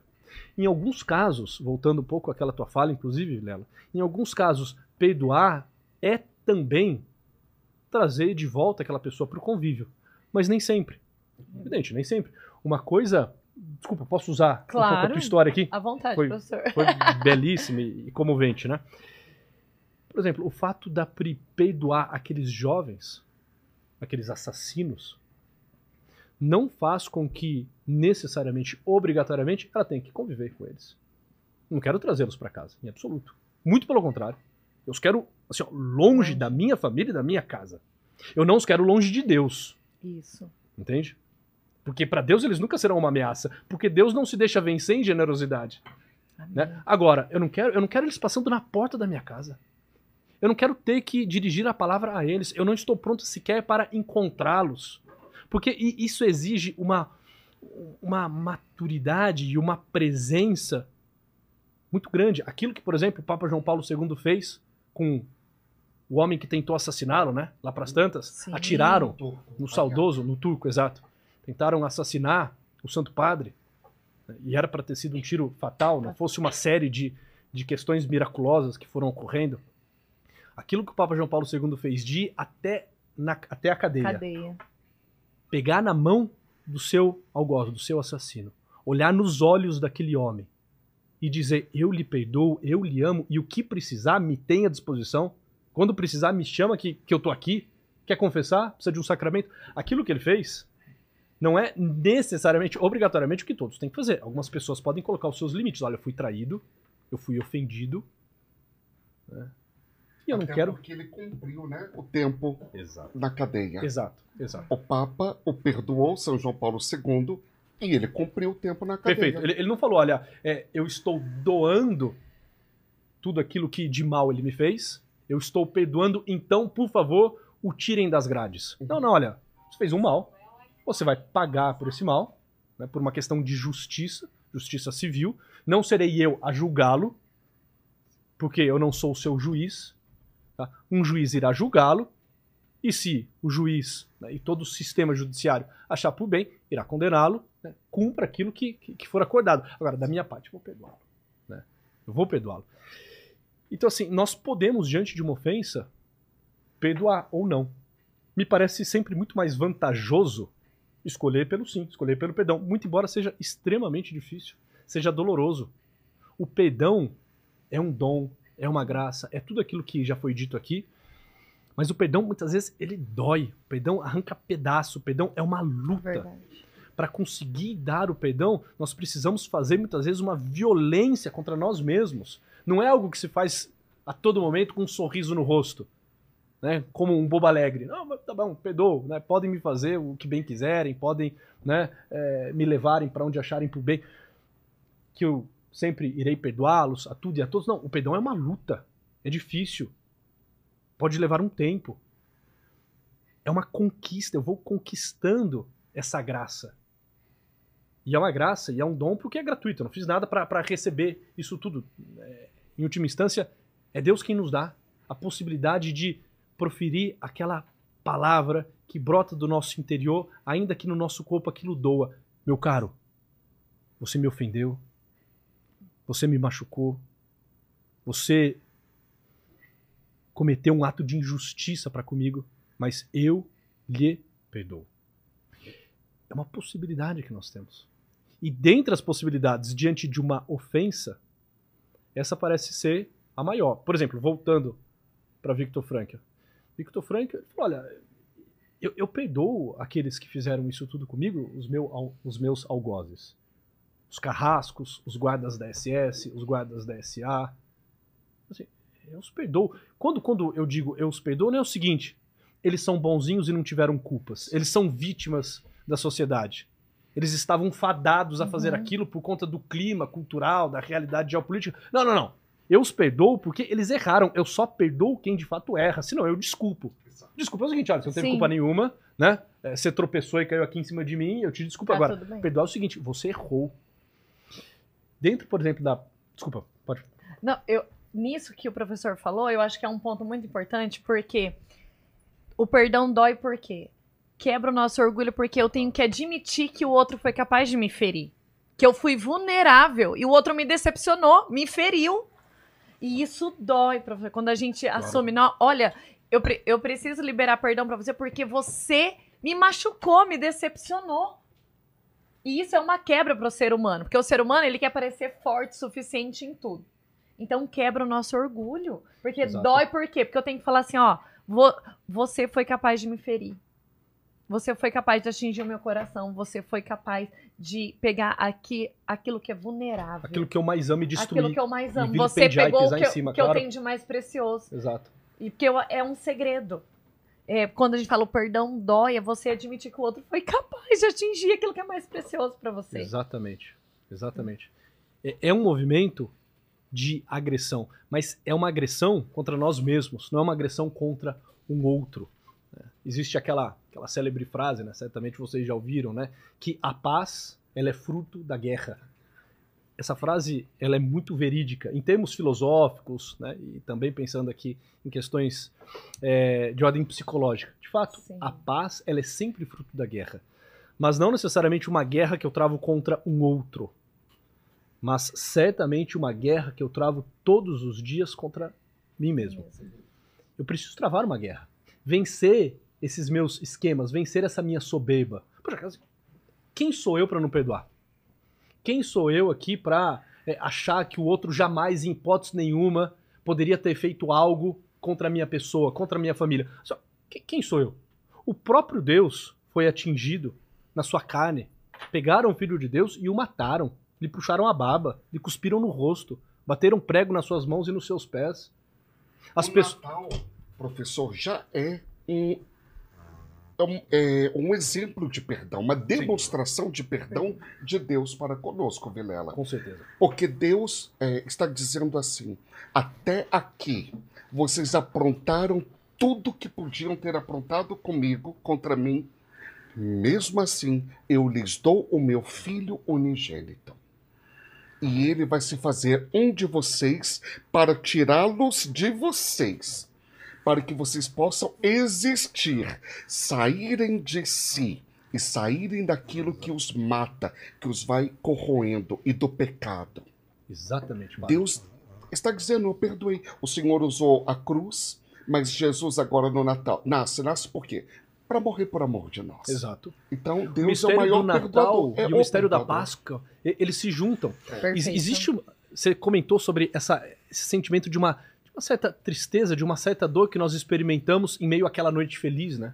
É, parece meio antagônico isso. A gente tá cantando Noite Feliz, aquele pobrezinho que nasceu em Belém, olhando para aquele menino luminoso, fofinho, bonito, em meio às palhas, e no nosso coração parece que nasce também um sentimento assim de uma certa dor. É, Nasce até mesmo uma certa tristeza. Por quê? Porque esses mistérios, Páscoa e Natal, eles se misturam. Aquele menino veio ao mundo, Deus se fez homem para morrer por nós. Aquele que não tinha onde reclinar a cabeça no seu nascimento, porque não achou lugar na cidade para nascer, também será aquele que, no final, não terá lugar para reclinar a sua cabeça, pois estará pregado numa cruz. Os mistérios, eles se misturam, eles se juntam. Se a gente pede a centralidade do mistério, Cristo se fez homem por quê? Para nos perdoar. Cristo se fez homem para quê? Para nos amar. Se a gente fica preso só naquela imagem daquele nenê fofo e pede a mensagem que ele nos traz e o motivo de ser da sua vinda, né, a gente vive cantando com os lábios Noite Feliz, mas no nosso coração a gente experimenta assim ainda um afastamento daqueles que amamos, dos parentes que já não estão, da, de tantas outras realidades. Peraí, olhar para o presépio, meditar sobre o Natal, é sem dúvida nenhuma falar sobre o perdão. É o perdão de Deus que tem início no ato da vinda de Cristo, né? no anúncio do anjo, no nascimento do nosso Senhor Jesus Cristo. Lá começa o mistério da redenção. O que, que Deus vai fazer? Ele vai fazer um perdão, ele vai doar de si. Como que dizendo, olha, tudo aquilo que perdoar, exatamente tudo aquilo que vocês fizeram, tá pago. Eu, eu- eu paguei. Ah, mas era, era da ordem do infinito. Eu sei, eu sou Deus, Deus é infinito. Ah, mas nós atingimos a dignidade do próprio Deus com o nosso pecado. E é uma dignidade infinita. Eu sei, o meu sangue pagou. A minha morte, a minha ressurreição, a minha vinda aniquilou. Olha, vocês não me devem mais nada. A história começa a ser contada no Natal. Por isso a grandeza dessa data. É Deus dizendo: olha, eu vim para pagar a conta que vocês jamais, em hipótese alguma, conseguiriam pagar. Era uma conta da ordem do impagável. Era uma quantia que ninguém poderia dispor. Por quê? Porque nós ofendemos a Deus, nós traímos a Deus. E só Deus poderia, de algum modo, reparar aquela ofensa original que nós fizemos. Olha, a partir de agora, e essa é a alegria do cristão, a partir de agora, vocês não devem mais nada. Vivam como filhos, não mais escravos. Vivam como pessoas livres. Agora vocês podem perdoar. Sabe por quê? Porque eu os perdoei. Aleluia. Agora vocês podem amar. Sabe por quê? Porque vocês viram o que é o amor, porque o amor se fez carne. Agora vocês podem se reconciliar, porque Deus se reconciliou com o seu povo. E aí até entra nisso, padre, que eu tava falando, né? De, de muitos estarem brigados com Deus. Como que eu vou brigar com Deus que me ama a este ponto? Porque daí aqui, Vilela, entra, né, como você trouxe. Às vezes a gente fica, eu fiquei muitas vezes pra Deus. Por que comigo? Por que na minha casa? Por que o meu pai? Por que desta forma? Eu encontro esse Deus fala, eu amo tanto que eu tô dando meu filho. Ele não precisa do meu perdão, pra... ele vai continuar sendo Deus. Só que é esse Deus que fala. Mas eu Mas tem um- quero te encontrar. Mas tem uma. Veio aqui um, um convidado que falou que alguma coisa que fez muito sentido. Falou assim: tem uma parte da nossa cabeça que a gente tem que colocar as, as perguntas que não tem resposta. Não tem jeito, porque você fica louco tentando achar uma resposta. Você tem Amigo, que guardar lá e esquecer, porque elas não têm resposta. E não tem, não adianta você ficar perguntando por quê, por quê, por quê. Você nunca vai achar uma resposta que seja suficiente. Mas tem um propósito de Deus. Eu acredito muito nisso. Talvez não tenha resposta, mas tem um propósito. Porque se entra a vontade e a permissão de Deus, igual ele permitiu. Por quê? Porque ele tem um propósito na minha vida. Ele teve um propósito na vida do meu pai. Ele tem um propósito na minha casa e na minha família. Então muda a pergunta. Não é mais por quê. É pra quê. Se você não pode mudar as circunstâncias, mude a si mesmo. Quando eu queria colocar, em alguma ocasião da minha vida, tapete na casa inteira, não me deixaram colocar. Eu pensei, opa, vou colocar um pedaço do tapete na sola do meu sapato. Onde eu pisar, haverá tapete. Eles não deixaram com que eu estendesse o tapete. Eu peguei para mim. Eu coloquei o tapete embaixo da sola e dei conta. E eu falava aquela hora de você, do professor, e agora falo da Pri, porque a Priscila Camargo, a Pri, Pris Igrejinha, é hoje uma das maiores pregadoras do evangelho do nosso país. Amém. E o testemunho dela arrasta multidões. E quando você preparava a pergunta, Vilela, da questão da permissão da doença, né? Então veja lá, é, Deus nos permite nos associarmos a Ele, assim como Ele assumiu tudo de nós, fez igualzinho a nós em tudo, exceto no pecado, nós podemos nos associar a Jesus. Houve santos como São Francisco de Assis que no final do dia, quando pensavam, não houve sofrimento hoje, eles perguntavam para Deus: Uai, Deus, o senhor se esqueceu de mim hoje? Não me ama mais? Não me ama mais? Eu quase não colhi limões hoje para fazer deles limonada. Então, o sofrimento é, é uma visita de Deus.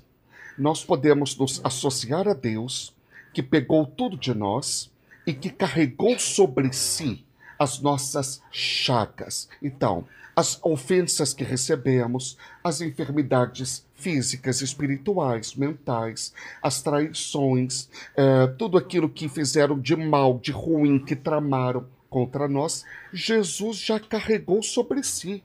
A próxima ofensa, humilhação que eu vou receber, Jesus já morreu, já nasceu e morreu por elas. Eu me associo a Jesus e me associo a quem sofre. Então eu vejo como Deus realmente é maravilhoso. Ele, eu sempre quis construir um hospital, Vilela.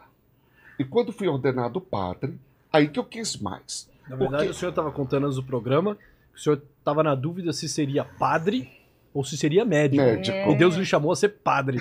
Mas, Médico de almas, Exato, né? mas, mas, mas ao final ele se tornou um padre que construiu um hospital. Então, assim, você, você percebe que o chamado estava É, lá, real, é. presente, né? É porque é a força aí que tá. Ou a podia força ser um do médico que construiria uma igreja. Também poderia. Muito bom. Daria Mas certo, hoje, daria olha certo só, o teu sonho, o teu desejo era ser médico de corpo.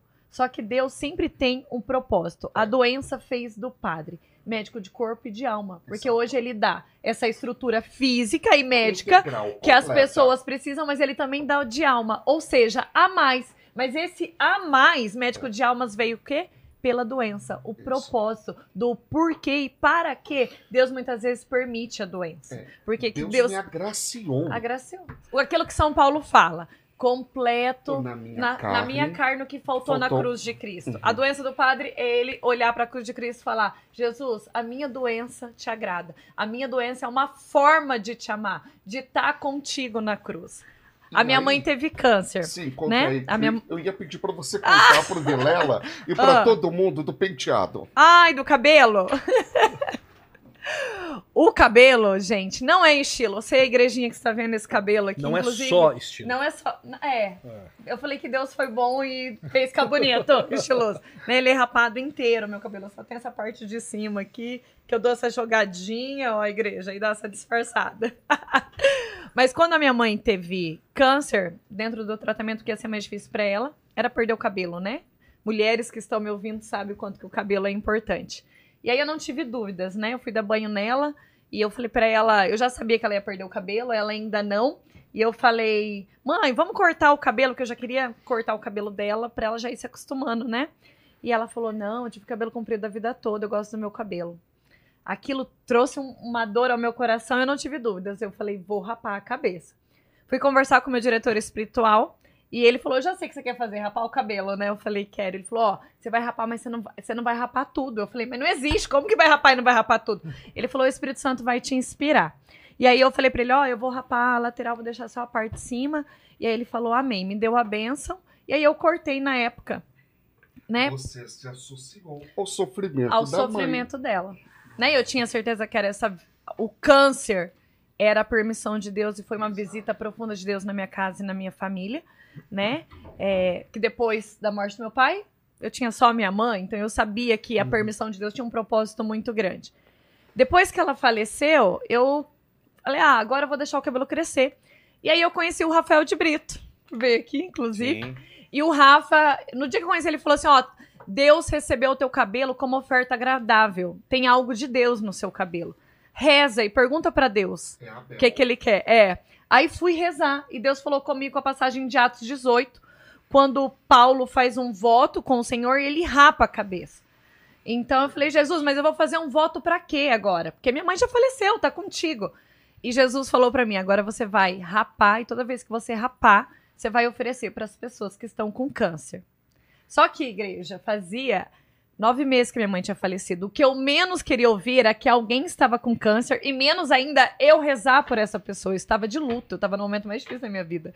Então eu não queria. E eu falei, Jesus, eu rezei tanto pela minha mãe. Como? E Jesus falou: Eu quero que você faça um voto e você vai orar por todas as pessoas que estão com câncer. Esse vai ser o seu caminho de cura.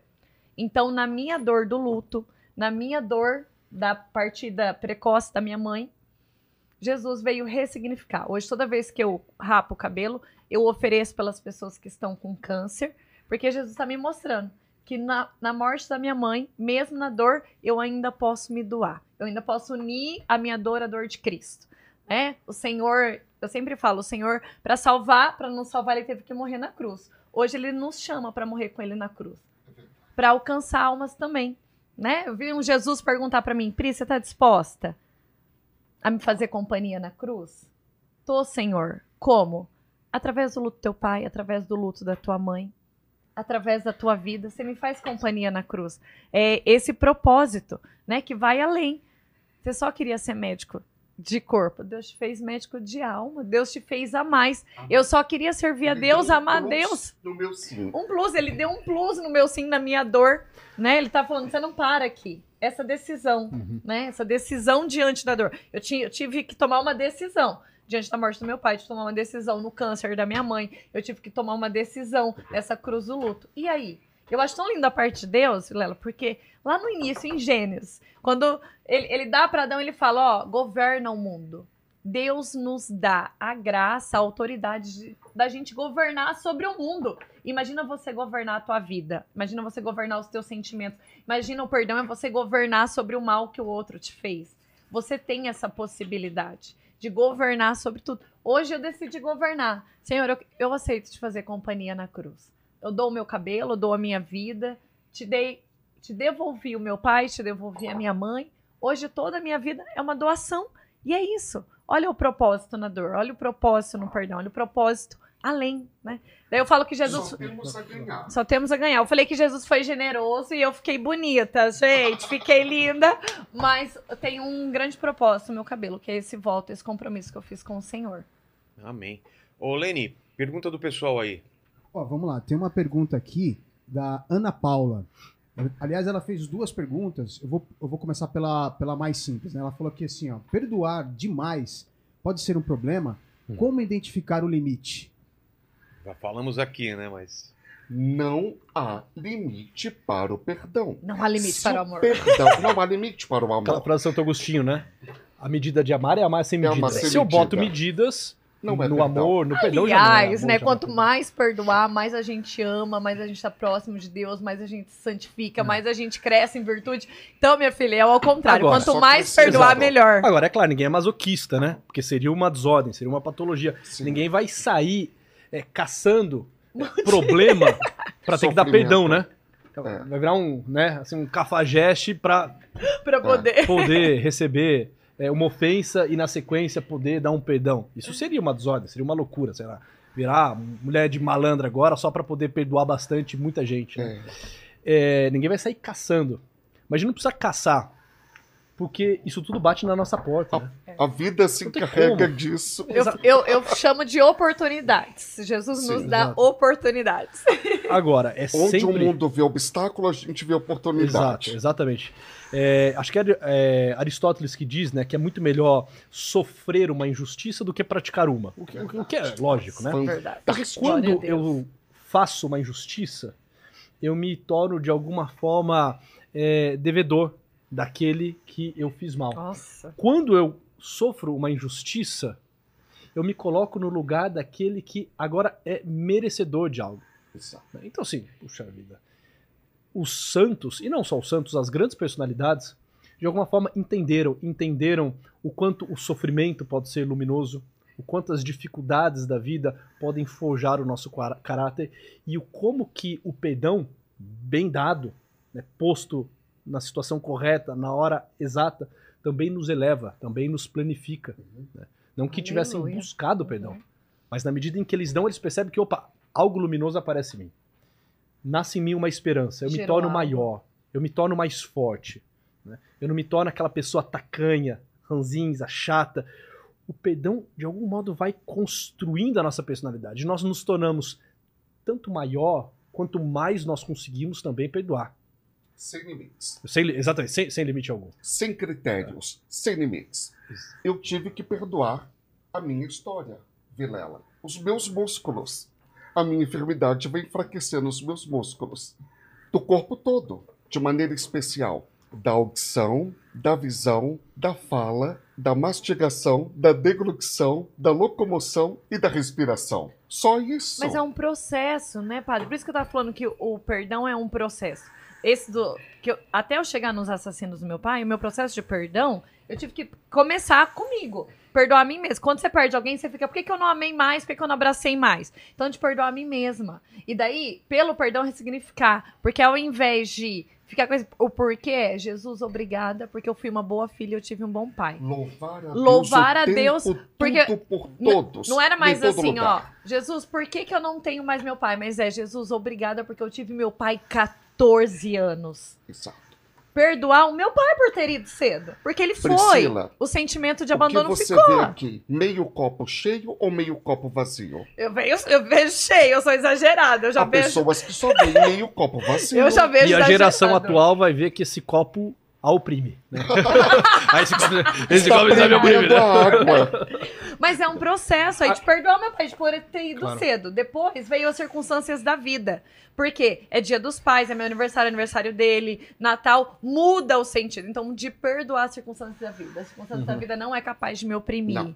Até chegar nos assassinos do pai. Gente, é um processo que te traz essa O perdão liberdade. é DDD. Difícil, demorado e doloroso. Eita, gostei desse dedo. DDD. Exato. Agora, para chegar nesse nível de perdão, que a Pri comentou, nesse nível de perdão, que o padre tão bem pôs também, é necessário passar por, por etapas. É importante que as pessoas que estão nos ouvindo tenham isso claro, né? Não dá para, lá pras tantas, fazer um ato generoso, heróico de perdão, se eu não conseguir, nas pequenas contrariedades e frustrações da vida, exercer aquele pequeno perdão. Perfeito. É aquilo, né? Não fostes fiel no muito porque você, de largada no pouco, já se traiu, né? Então, assim, para conseguir ter atos heróicos, se porventura fomos chamados, convocados pela vida em algum momento a ter um ato heróico como esse, para conseguir ter um ato heróico de dar esse perdão nesse nível, se faz necessário que eu pratique o perdão naquelas realidades menores, em casa, com os filhos, no trabalho, né, diante das contrariedades. né, que eu pratique o perdão comigo mesmo, sabendo que eu tenho os meus limites, que eu erro, que eu também vou trair muitas vezes a minha história, que eu vou trair a Deus, que eu vou pisar na bola e que eu vou precisar fazer uma emenda, que eu vou precisar fazer uma reparação, bater no peito, pedir perdão. Uma das coisas que faltam muito hoje é, e eu falo isso assim, porque eu observo isso na clínica, no consultório, é a clara noção de que ao final de cada dia, ao menos uma vez ao dia, né, ao final do dia me parece muito oportuno, ao final de cada dia nós precisamos reconhecer os nossos erros. A gente O se exame de consciência. Exame de né? consciência, Que exatamente. Nós falamos na igreja. a gente, se- a gente rapidamente cria desculpas, né? A gente se coloca no lugar de vítima, a gente cria desculpas. Não, não é que eu trabalhei mal, é que hoje eu estava com dor de cabeça. Não, não é que eu tratei mal aquela pessoa no trabalho, é que, sei lá, ela também deu motivos para que eu agisse desse modo, né? Não é que eu fui relapso na educação dos meus filhos ou deixei de ser carinhoso com a minha esposa, é que hoje a casa estava uma bagunça, né? Hoje é um dia típico, a gente vai criando desculpas. O problema de não conseguir encontrar o elemento da culpa é que sem o elemento da culpa, eu também não posso viver essa reparação, eu também não consigo viver esse perdão. Eu só consigo viver o perdão, o perdão para comigo mesmo, o perdão que eu peço a Deus, se eu tocar em algo que seja real, que seja verdadeiro. Eu errei, eu falhei. Né? Bater no peito e fazer como fazíamos na liturgia antiga né, do, do rito católico, bater no peito e dizer meia culpa, meia culpa, meia máxima culpa. Minha culpa, minha culpa, minha tão grande culpa.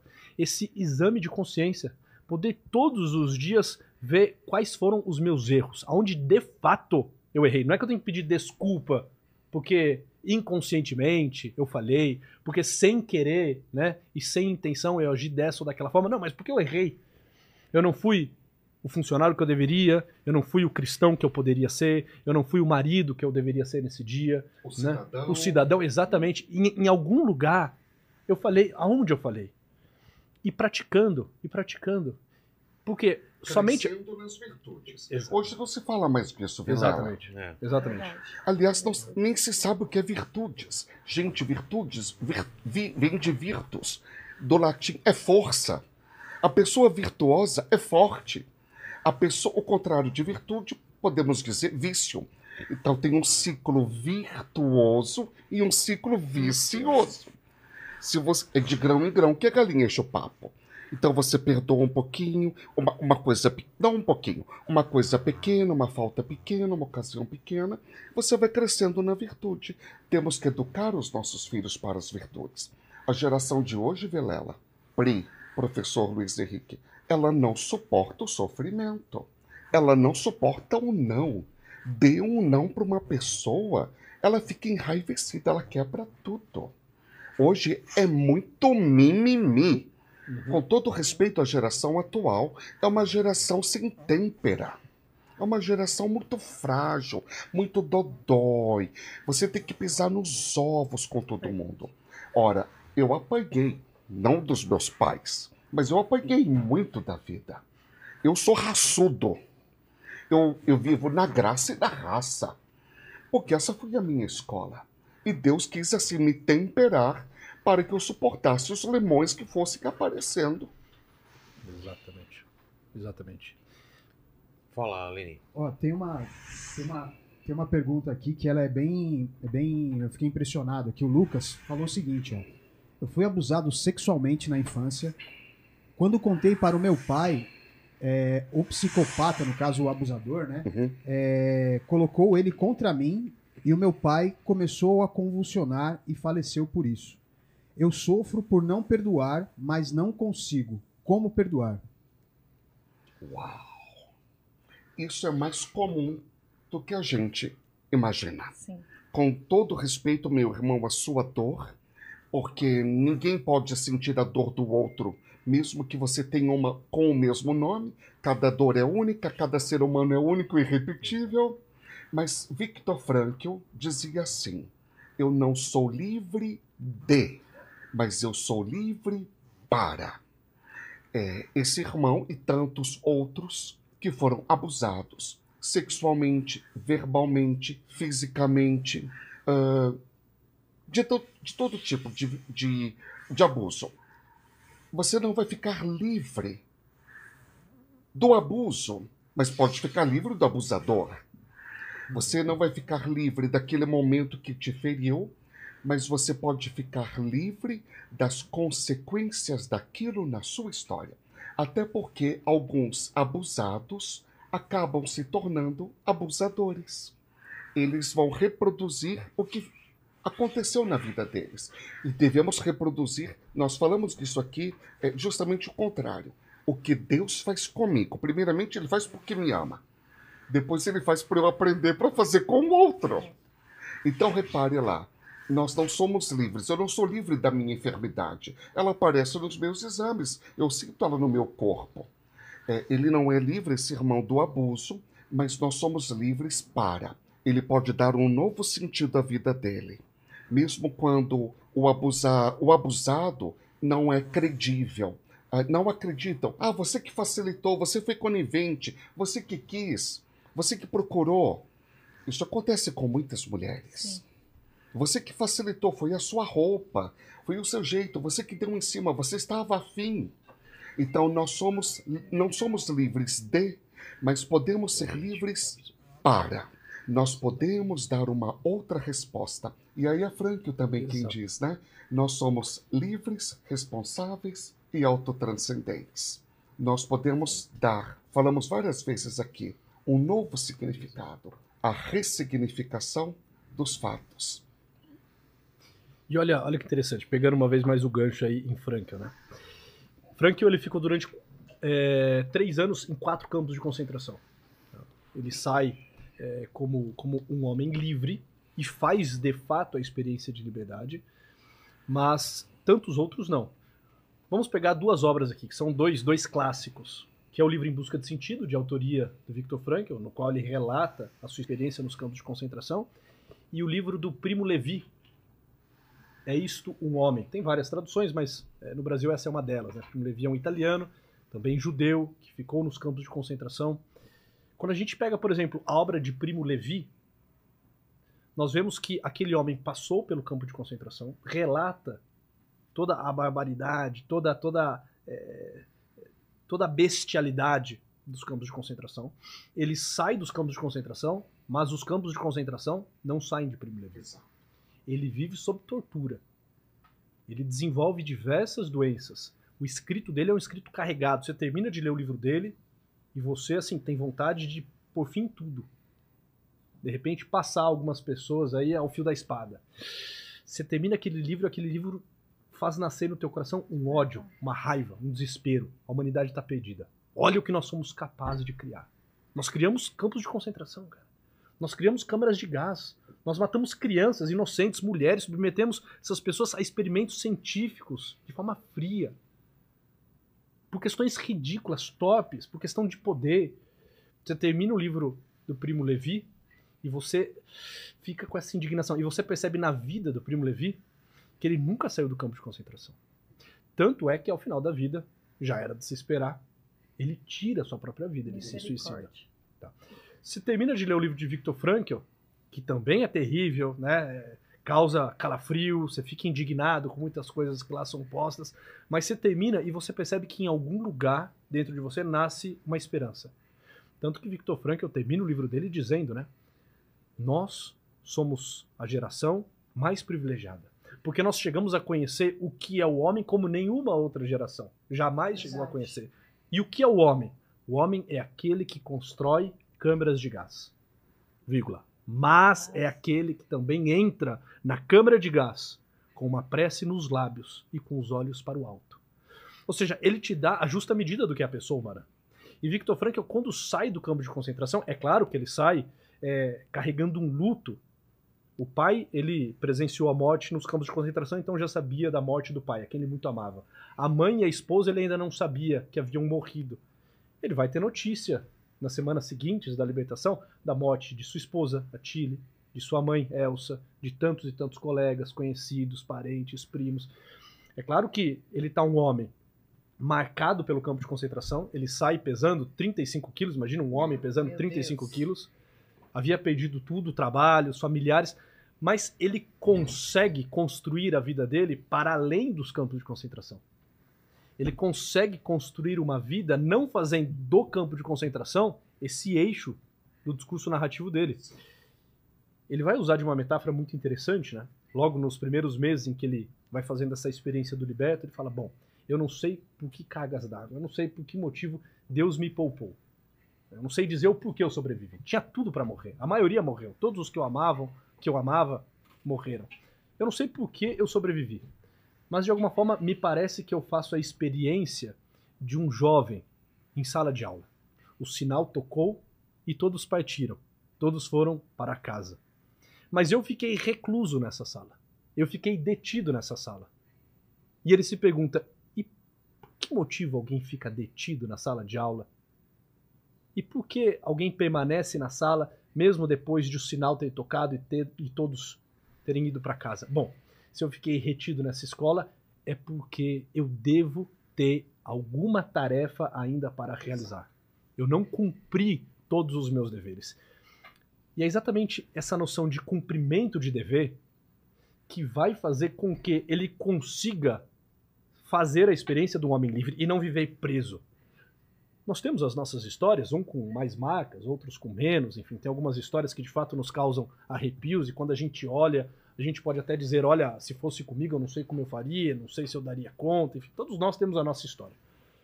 Todos nós temos que responder à vida. Agora, uma coisa é fato. Todos nós podemos viver preso nos nossos campos de concentração, porque é isso que esse rapaz colocou, acho que o Lucas, né? Foi. Que o Lucas colocou, pode ser a experiência de um campo de concentração. E esse campo de concentração pode ser o campo de concentração do primo Levi ou de Victor Frank. O que ele vai fazer disso? Isso vai virar só uma realidade trágica e ele vai dizer sobre essa realidade sempre com dureza, com pesar, com gravidade. Ou ele vai ver nisso esse chamado. Poxa, peraí, eu não sei o porquê. O Vilela falava, né, de algumas coisas que de fato É. a gente não sabe o porquê. Eu não sei o porquê disso tudo, Raios. Mas sem saber o porquê, deixa eu me perguntar para quê? Para onde isso me leva? Assim, se Deus permitiu isso na minha história, o que Ele quer de mim? O que de melhor só eu posso fazer a partir disso tudo? Porque sofrimento pode virar desespero, mas sofrimento pode virar sacrifício. É a fórmula de Viktor Frankl, né? Ele vai colocar, olha, sofrimento menos sentido é igual a desespero. Mas sofrimento com sentido, sofrimento mais sentido, é igual a sacrifício. E sacrifício Profético. é um ofício sacro. Sacro ofício é fazer daquilo algo sagrado. Como o Senhor faz da tua doença, como você faz da tua história, e todos nós podemos fazer da nossa. Se conseguimos, de fato, encontrar este amor, esse verbo, esse logos que nos chama, que nos convoca, esse homem das dores que passou pelas dores e que deseja nos visitar em meio às nossas. Essa é uma experiência que todos nós podemos fazer. Não que iremos fazer obrigatoriamente, somos livres, mas nós podemos. O Natal é esse tempo de esperança, de olhar e falar: olha, é possível. A noite de Natal, a noite de Natal de fato, né, a vinda do Cristo, tal como relatada pelos evangelistas, né, e, e, enfim, por aqueles que presenciaram e depois toda é, toda a comunidade que daí surgiu. A noite de Natal tinha tudo para ser trágica. Imagina uma noite fria, um casal que estava prestes a dar à luz a um filho e que estava longe da sua cidade. Eles moravam em Nazaré e por conta do recenseamento eles foram até Belém, que era a terra de José. Mas José não encontra em meio aos seus, aos seus parentes, aos seus conhecidos, aos seus amigos, lugar para ficar. Não que não houvesse lugar, não tinha lugar para eles. Talvez para outras situações, né, para quem quisesse festa, bagunça, bebedeira, tinha. Não tinha lugar para eles, não tinha um lugar digno para eles ficarem. Um lugar em que de fato uma mãe pudesse dar à luz ao seu filho. Uma noite fria, em que um casal caminha por uma cidade que não é a deles, e não encontram portas abertas, uma criança que vai vir ao mundo dentro de uma gruta, é uma gruta debaixo da terra, no lugar em que os animais se escondiam. Tinha tudo para dar errado. Em meio aos animais, em meio à palha, ao feno, numa noite fria. Tinha tudo assim para ser uma, uma noite de tragédia. Se fôssemos nós, talvez, nós ficaríamos nos lamentando uma vida toda. Pobre de mim, bem comigo, né? Todo mundo né, teve um parto tão lindo e maravilhoso, é, e eu, né, debaixo de uma gruta, uma noite fria, e o meu bebê em meio aos animais. Tinha tudo para ser uma noite trágica. Mas aquela noite se torna a noite mais luminosa, mais triunfal de todo mundo. Por quê? Porque o modo como aquele casal, o modo como aquele santo casal, Maria Santíssima e seu esposo castíssimo São José, foram se posicionando frente às adversidades, fez com que aquilo fosse algo luminoso. Eles foram dizendo sim à vontade de Deus, sim aos quereres de Deus. E sem saberem muito bem como, Deus os foi conduzindo não para qualquer lugar, mas para o lugar em que de fato tudo isso deveria acontecer. Deveria acontecer como aconteceu em Belém, numa gruta, em meio à palha, em meio aos animais, numa noite fria, sendo visitada por pastores. Ainda que eles não conseguissem perscrutar esses mistérios, isso tudo deveria acontecer tal como aconteceu. E só depois que ocorreu, ficou, poxa, mas é claro, né, não tinha, não tinha outra forma. Não tinha como colocar um símbolo maior, uma clave mais clara do que é o mistério de Cristo, que não a história deste modo. Mas ela foi se desenrolando deste modo porque, de forma generosa, dócil, aquele santo casal foi dizendo sim, sim à contrariedade, sim ao sofrimento, sim às dificuldades, sem se debater, sem blasfemar, sem brigar, mas fazendo disso uma experiência de amor. Fazendo Eles disso. tinham um porquê. Exatamente. E, e, e Frank, eu gostava muito de uma frase de Nietzsche. A frase de Nietzsche, mas ficou mais famosa na, Na na, boca de pena, na boca de Frank. Quem tem um porquê suporta quase qualquer como. Olha, eu tenho um porquê, Vilela. Eu tenho vidas que são confiadas a mim. Eu tenho uma missão neste mundo. Eu não estou aqui a passeio, fazer, é, é piquenique. Você tem uma missão. Por isso que nós suportamos. E às vezes são, ah, são sacrifícios até podem parecer corriqueiros, banais, simples. Acordar naquele horário, é, fazer um, um sacrifício aqui para conquistar algo ali. Então, eu tenho um porquê. Isso me faz suportar as dores, a fadiga, me faz suportar. Eu não fico pensando que grupo muscular não estará funcionando amanhã. Eu fico pensando o que é que eu tenho que fazer de bom amanhã e o grupo muscular funciona bem e está até melhorando. Você tem que descobrir o sentido da sua vida. O Natal tem que dar sentido a todos aqueles que estão sem sentido. O Natal é Deus consentindo com todas as expectativas, os anseios da humanidade. O prometido, desejado das nações foi nos dado. Foi nos dado um menino. Isaías diz: é o príncipe da paz, o pai dos séculos futuros, é o Deus forte. Ora, quando você descobre que você tem um sentido da vida, que a sua vida tem sentido pelas missões que você tem, e, claro, o último sentido é Deus. Victor Frank vai falar de supra-sentido, né? Então, quando você descobre que tem sentido tudo e que nada acontece fora da permissão divina e que Romanos 8, 28 está de pé.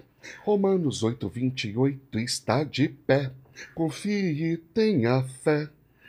É, todas as coisas concorrem para o bem dos que amam a Deus. Você ama a Deus, Vilela? Sim, claro. Tudo concorre para o seu bem. Amém. Simples assim. Deus não vai te desapontar. Nunca. Ele sabe que você tem um coração para Ele. Que o seu coração é indiviso. Que você o ama. Que você procura ser reto, ser bom, fazer o bem. Ora, Deus não se deixa vencer em generosidade. Tudo vai concorrer para o seu bem. Agora sim você vai pensar que castigo.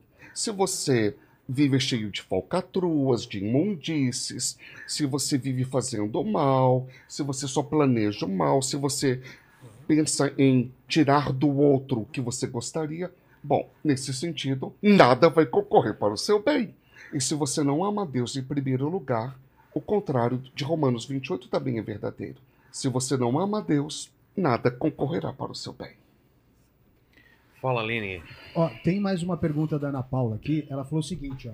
Sendo o perdão uma decisão, Deus no- nos perdoa, inclusive quando não lhe pedimos perdão? E aí? Opa, com certeza. Pense lá. Quantas vezes você pensou, quantas vezes você pediu para respirar no dia de hoje? Eu tenho um respirador mecânico 24 horas por dia, até no banheiro. Mas veja, eu não pedi nenhuma vez para respirar hoje. E, no entanto, Deus, Falando nisso. falando, Falando nisso, olha. nisso, meu dá, Deus. dá um desespero toda hora que isso aí sai. É, Gosto dá um negócio. para. No entanto, Deus me deu a respiração até agora. A essa hora do dia, e todo dia me dá. E realmente eu não me lembro de pedir todo dia. Deus me dá a graça de respirar. Eu peço, Deus me dá a graça de te amar.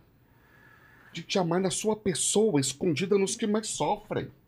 Naquele que não tem o que comer, o que beber, onde morar, o que vestir, não tem casa, não tem família, não tem paz interior, Ahn, é, é proibido, não tem acesso é, ao serviço de saúde.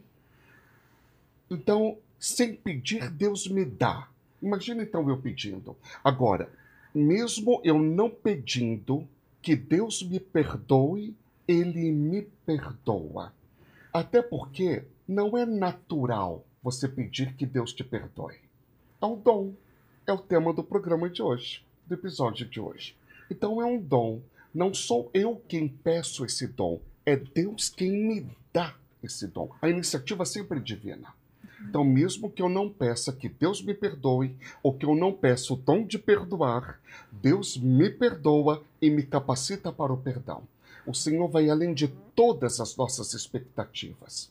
O Senhor nos concede as graças, as benesses, os benefícios, as bênçãos, mesmo quando nós o ferimos, o maltratamos, falamos mal dele, andamos por caminhos que não são dele e aprontamos de tudo nessa vida, sobretudo com a pessoa humana, que é imagem e semelhança dele. Nós somos. Agora, só pegando um gancho nessa fala do padre, tem uma frase de São João da Cruz que eu acho fantástica, ele diz assim: "O amor com amor se paga". Bom, se eu sei que eu sou amado, se eu de fato estou eh, percebendo que há um Deus que me chama, que me perdoa, que veio a esse mundo por amor a mim, que me perdoou, bom, eu preciso, eu me sinto no dever, na obrigação de amá-lo de volta. Eu não vou fazer disso algo é, que me torne, sei lá, alguém assim, mimado. Bom, já que ele sempre vai me perdoar e vai me amar até o fim, porque, como o padre disse, ele não se deixa vencer em generosidade, então né, eu vou viver de forma irresponsável, eu vou viver longe daquilo que são as práticas de piedade, as normas de piedade, de amor. Opa, Peraí, não, não, não. Se eu sei que eu sou amado, eu tenho o dever de amar de volta aquele que me ama. Caso contrário, eu sou, eu sou um maluco, eu sou um lunático, eu sou um hipócrita. Tem um, hipócrita. Hi- hipócrita, desculpa. Tem alguém que tem alguém que morreu por mim, tem alguém que me deu a vida, tem alguém que me sustenta no ser, como o padre dizia. Tem alguém que me sustenta no ser. E eu lhe viro as costas e eu dou de ombro para aquilo que ele fala. E eu não me importo com os ensinamentos dele. Assim, só, só se eu for muito leviano, só se eu for muito inconsequente.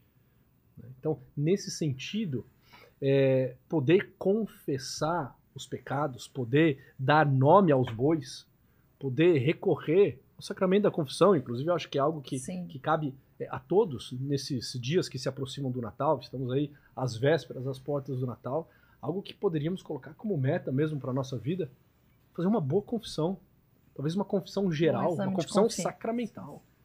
Né? Buscar um sacerdote, bater no, no peito, falar quais foram os meus erros, qual é a minha culpa. Por quê? Porque eu quero me retratar, eu quero pedir perdão, eu quero me aproximar daquele que eu sei que me ama. Ele veio, ele virá. Ele veio no Natal. Ele virá na sua segunda vinda, mas ele vem diariamente me visitar. E eu não posso perder essa graça. Amém. Mas para poder viver na intimidade com Ele, viver em comunhão, viver esta união plena e profunda com Ele, se faz necessário que eu viva como um bom filho, como um bom amigo. O que um bom filho faz? Quando erra, pede perdão. O que um bom amigo faz? Quer estar junto do amigo, partilhando as alegrias, né, buscando o amigo também nas dificuldades e pedindo perdão sempre que, porventura, algo sair é, de modo inesperado. Né? Então, assim, Deus de fato sempre nos perdoa e morreu para redimir a todos.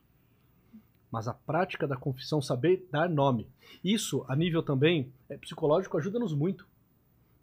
Quais são os meus erros? Quais são os meus pecados? Eu preciso saber dar nome a eles.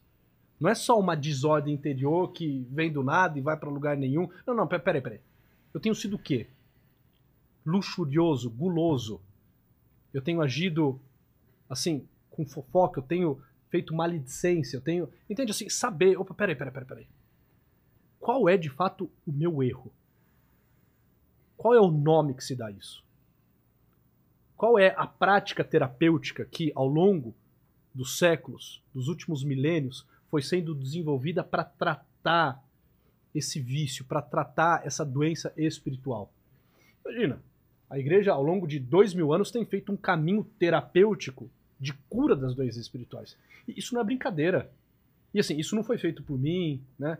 É, ou por algum de nós aqui. Foi feito por homens e mulheres sábios, santos, doutos, comprometidos com a verdade, que amavam a Deus.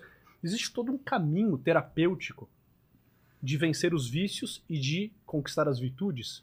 E antes do Dr. Freud, a igreja já tinha nos ensinado é, a limpar a chaminé, Exatamente. a dar nome aos bois, a nos deitarmos no divã do coração de Deus e ali abrirmos o coração e colocarmos para fora a cura no falar. Porque Lacan diz também que muitas doenças são palavras não ditas. É Uhum. aquilo que você não coloca para fora. E é olhar você pra cruz Olhar também. para cruz. né, padre? Porque quando a gente olha pra cruz, a gente vê um Deus que não. A resposta dela tá na cruz. É um Deus que tá perdoando ela e amando ela todo dia. Deus é amor e é misericórdia. Misericórdia. Só que é essa a experiência. Né? Na cruz teve João de pé, mas também teve o soldado que feriu o coração de Jesus. Ele tá lá te amando e te perdoando. Mas você vai ser o pecador que vai Exato. estar ferindo? Ou você, com a misericórdia e o perdão de Deus, vai se colocar como filho? E olha, e se olha que colocar no, no, no posicionamento. Falando, falando ainda de personagens e pegando essa, essa questão é, do verbalizar, do dar nome. Nós encontramos nas escrituras dois personagens muito antagônicos, muito emblemáticos. De um lado nós temos Pedro, São Pedro, primeiro Sim. Papa. Tu és Pedro, e sobre essa rocha edificarei a minha igreja. E nós temos Judas. Os dois eram apóstolos. Os dois faziam parte daquela comunidade seleta dos doze. E os dois erraram. Os dois traíram ao mestre. Traíram aqueles que eles seguiam. Por motivos diferentes, mas os dois fizeram um movimento de traição. A traição de Pedro foi negar ao seu mestre, quando lá para as tantas ele foi confrontado. Havia iniciado a paixão do Cristo, ele havia sido entregue, seria morto. Naquele momento todos estavam preocupados, né? Quem seria o próximo, qual seria o tamanho dessa rebelião? E perguntam para Pedro, né? Não é você um dos discípulos, um dos seguidores daquele homem? Eu não o conheço. Uma negação. Poxa, como você vai falar que você não conhece teu amigo? Uhum. Aquele que tá contigo todos os dias, nos Três últimos vezes três anos. ainda, né? Não foi só uma, né? Porque Depois se é uma, três. se é uma é desculpa, entende? Assim, olha, senhor, olha, eu não vou nem pedir perdão. É, não tem de eu Eu vou pedir pensar. desculpa porque foi, foi no calor do momento, né? Bate e rebate, me colocaram na parede, eu falei que eu não conheço, mas assim, se me perguntassem de novo, É. eu cravava, conheço. Não, foi três. Pra mostrar que de fato havia uma negação sistemática. Judas também o traiu. E o traiu como? O trocando por algumas poucas moedas. Moedas essas que na época se comprava um escravo. E olha que interessante. Os dois haviam errado. Os dois haviam cometido é, um pecado. Só que Pedro, confiando na misericórdia e no amor de Deus, foi capaz de confessar. Pedro falou: Senhor, tu sabes tudo. É. Tu sabes que eu te amo. Ele falou, lindo. ele usou da fala, ele deu nome ao que aconteceu com ele. Ele deixou claro para o seu mestre o que ele havia feito. E até a limitação dele pra amar, né? Exatamente. Sabe de tudo. Agora, Judas, ele não foi capaz de dar nome a nada. Judas não verbalizou nada. Ele saiu da missa antes do, da benção final. Exatamente. E, e assim, qual, qual que é a morte de Judas? Qual que é a morte de Judas? O suicídio que ele comete. Sim. Ele morre por asfixia. Ele não fala. Ele não pede perdão. Não tem Isso é voz. emblemático. Não colocar pra fora, né? Exatamente. Ele poderia ter feito um ato de reparação, de contrição. Ele poderia ter feito um pedido de perdão. Mas ele preferiu morrer calado, sufocado, com a palavra entalada Uhum. por pura soberba. E o nosso Senhor estaria tão disposto a acolhê-lo e a perdoá-lo, como fez com Pedro, como faz comigo, contigo, como faz com nós todos Amém. os dias. Mas um teve esperança. Esperança no quê? No perdão. E nós precisamos acreditar nesse perdão. O outro caiu no desespero. Um soube verbalizar, tomar consciência e confessar os seus pecados diante daquele a quem ele havia ofendido. O outro fugiu para longe, para fora da cidade e morreu com a palavra entalada, por, por orgulho. né? É, Esses são os nossos caminhos, são duas as possibilidades. Galerinha, tá aí o recado pra noite de Natal. É. E pro dia inteiro. E para o ano inteiro. Olha, Não fique com isso entalado. Ou você vai implodir ou explodir. Implodir em doenças. E aí vem as ites. Não necessariamente todas sejam por falta de perdão, mas vem gastrite nervosa, é, faringite, rinite, e aí vai. Não é? Então, ou você vai implodir ou você vai explodir. Bom, E é uma decisão de de vida, pressão. né, pai? Porque mudou totalmente a vida e o destino de Judas e de Pedro. Eu tô sentindo muito, vou falar aqui pro Lucas, ou vamos voltar no Lucas, porque eu tô com, o Espírito Santo tá me incomodando, e eu queria dizer, Lucas, pra você na tua história, que você não é vítima, que o amor de Deus é muito maior. E eu queria te fazer uma pergunta. Te lançar essa pergunta, né? Jesus quer salvar a alma do abusador. Ele pode contar com o seu perdão? Como hoje você pode honrar a memória e a morte do seu pai? E Jesus quer usar da tua vida, da tua história, para ajudar tantos outros que passaram pelo que você passou. Você está disposto? E se você precisar de ajuda, eu estou disponível. Me procure, que eu quero te ajudar. Porque as Deus nossas- quer mudar a tua vida, a tua história. Quer as mudar. Nossas feridas se tornam missão. Sim. Eu sempre falo onde a gente foi mais ferida, onde Deus vai nos usar para curar. Exatamente. Aonde a gente é ferido, igual a minha ferida, hoje Deus derramou uma unção, onde eu tenho autoridade no reino. E eu sinto, Lucas, que Deus quer fazer isso na sua vida. Quer tirar você deste lugar de sofrimento e quer te colocar neste lugar de unção para também sarar as feridas. Aleluia. Então, viva esse processo de perdão. E a chave para tudo é o perdão. Por quê? O perdão você vai. Aonde estava Jesus? O dia que esse cara te abusou, na morte do seu pai, aonde estava Jesus? Estava lá. Jesus estava contigo. Jesus sofredor. Ele estava contigo. E é ele que te chama hoje. Você não chegou nesse podcast em vão. É um propósito de Deus sobre a tua vida. Amém? Tem aquela história de Santo Antão, acho fantástico. Santo Antão é um dos caras emblemáticos, assim. ele né? é, né? É, pessoal, você pega as histórias de Santo Antão e. Louco! fica- é. Um cara muito místico, um cara que vivia né, afastado da civilização, vivia de oração, de jejum, de práticas de penitência, enfim, vale a pena conhecer um pouco a história de Santo Antão. Lá pras tantas, Santo Antão ele é visitado pelo demônio, assim ele relata, né? É, e o demônio vem para tentá-lo e vem para lutar contra ele, um combate físico mesmo. Alguns santos passaram por isso, né? Sim. Por exemplo, São Pio acordava com as roupas cheias de sangue, tinha sangue que estourava pela parede, né? As pessoas entravam depois no quarto de São Pio. O que aconteceu? Lutou a noite inteira contra o demônio, né? Enfim, Santo Antão tá lá, no alto de uma colina, lutando contra o demônio. E ele vai lutando e clamando a Deus. Ele vai lá lutando e pedindo a presença de Deus. Senhor, salva-me. Senhor, me ajude. Senhor, se faça presente. Olha uma palavra tua e, e essa luta se encerra. E durante toda a noite, Antão luta, apanha, bate e clama. E Deus não aparece. A hora que por fim ele consegue vencer o demônio, o demônio foge, eis que aparece de forma lu- luminosa o Cristo glorioso ao lado de Antão. Fala, puxa vida, Senhor. Agora? tá de sacanagem comigo? Eu te invoquei a noite toda. Tava lutando por você. Eu te chamei, tava lutando aqui em teu nome. O senhor estava onde? Que mal lhe pergunte. Então, eu estava aqui o tempo todo. Bom, e por que não fizestes nada? Porque eu estava me alegrando em ver a tua luta. Eu estava me deliciando ao ver o teu combate. É lindo. Lutastes bem, então. Que Deus assim nos visita, nos assiste em meio a essas lutas e que ele se alegra quando a gente está disposto a dar algo de si, a ser fiel, ainda que custe, ainda que doa. Aleluia. Não é criar crianças mimadas, entende? Um pouco de frustração, um pouco de dificuldade cai bem. Diziam Oh. que as crianças espartanas eram mais fortes e se davam melhor na guerra quando adulta, quando adultas, porque elas dormiam sem cobertor. Então, assim, de, de pequeno já vai virando casca grossa, entende? Porque eu senão, Acho que eu sou espartano, pela graça de Deus. porque senão diante de qualquer contrariedade, né? Ah, ó céus, ó terra, pobre de mim, bem agora, justo comigo. Mas quem disse que não poderia ser contigo? É. É, ué.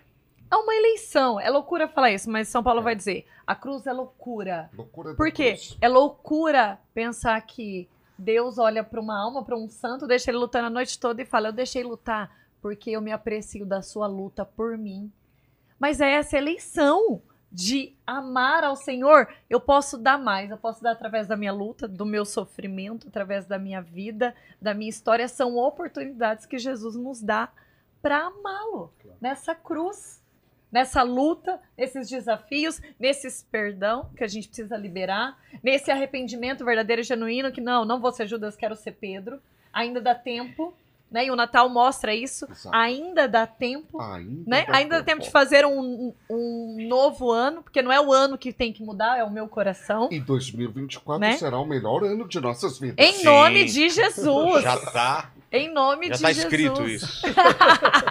Fala, Leni. Ó, é, eu acho que vocês já meio que responderam essa, essa próxima pergunta, mas eu vou fazer só para caso vocês queiram complementar alguma coisa. Ah, o Cordeiro de Deus falou o seguinte: para mim, o auto perdão é o mais difícil de ser praticado. Como alcançar esse objetivo? É, tem isso também, né? Eu provo disso atendendo confissões. Ah. Eu não posso dizer o que o penitente me contou. Se eu fizer, eu sou excomungado. Tem ali o sigilo sacramental. Mas eu posso testemunhar. Há pessoas que confessam sempre o mesmo pecado. E eu pergunto, mas você é aquela. eh, vo- Você já foi perdoada? Você cometeu de novo o pecado? Não, padre. Mas então por que confessa de novo? Ué? Porque ela não se, Se perdoa. perdoou. E aí eu falo para a pessoa: olha, se Deus que é Deus perdoa você, com todo respeito, quem é você para não se perdoar a si mesmo?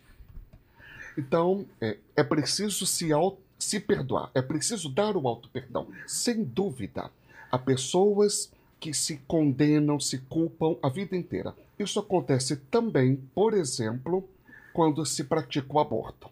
Eu ia falar isso, padre, porque eu atendendo pessoas, se quer um caso principal é de uma mulher que praticou um aborto. Ela confessa, às vezes, a vida toda, porque ela. Deus já perdoou, às vezes as pessoas que estavam naquela situação já perdoou, mas ela não se perdoa. Você precisa fazer um trabalho com essa mulher mais profundo, justamente porque ela não consegue se dar esse auto perdão.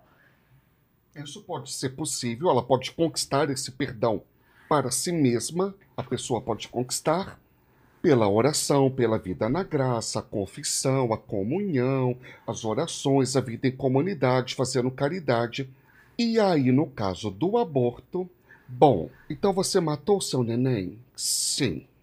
Ajude uma criança que está passando necessidade. A obra de reparação. Faça uma obra de reparação. Conhece um lar onde a família, onde não conseguem educar, dar de comer ao seu filhinho. Conhece uma criança que está aí no trânsito pedindo ah, ah, moedinhas. Faça uma caridade. A caridade cobre uma multidão de Dos pecados. Está na palavra. Aleluia. Então Aleluia pra você pode palavra. reparar. E aí você vai conquistar a graça de perdoar a si mesmo. Eu tinha uma amiga que passou por isso no acompanhamento que a gente fez com ela.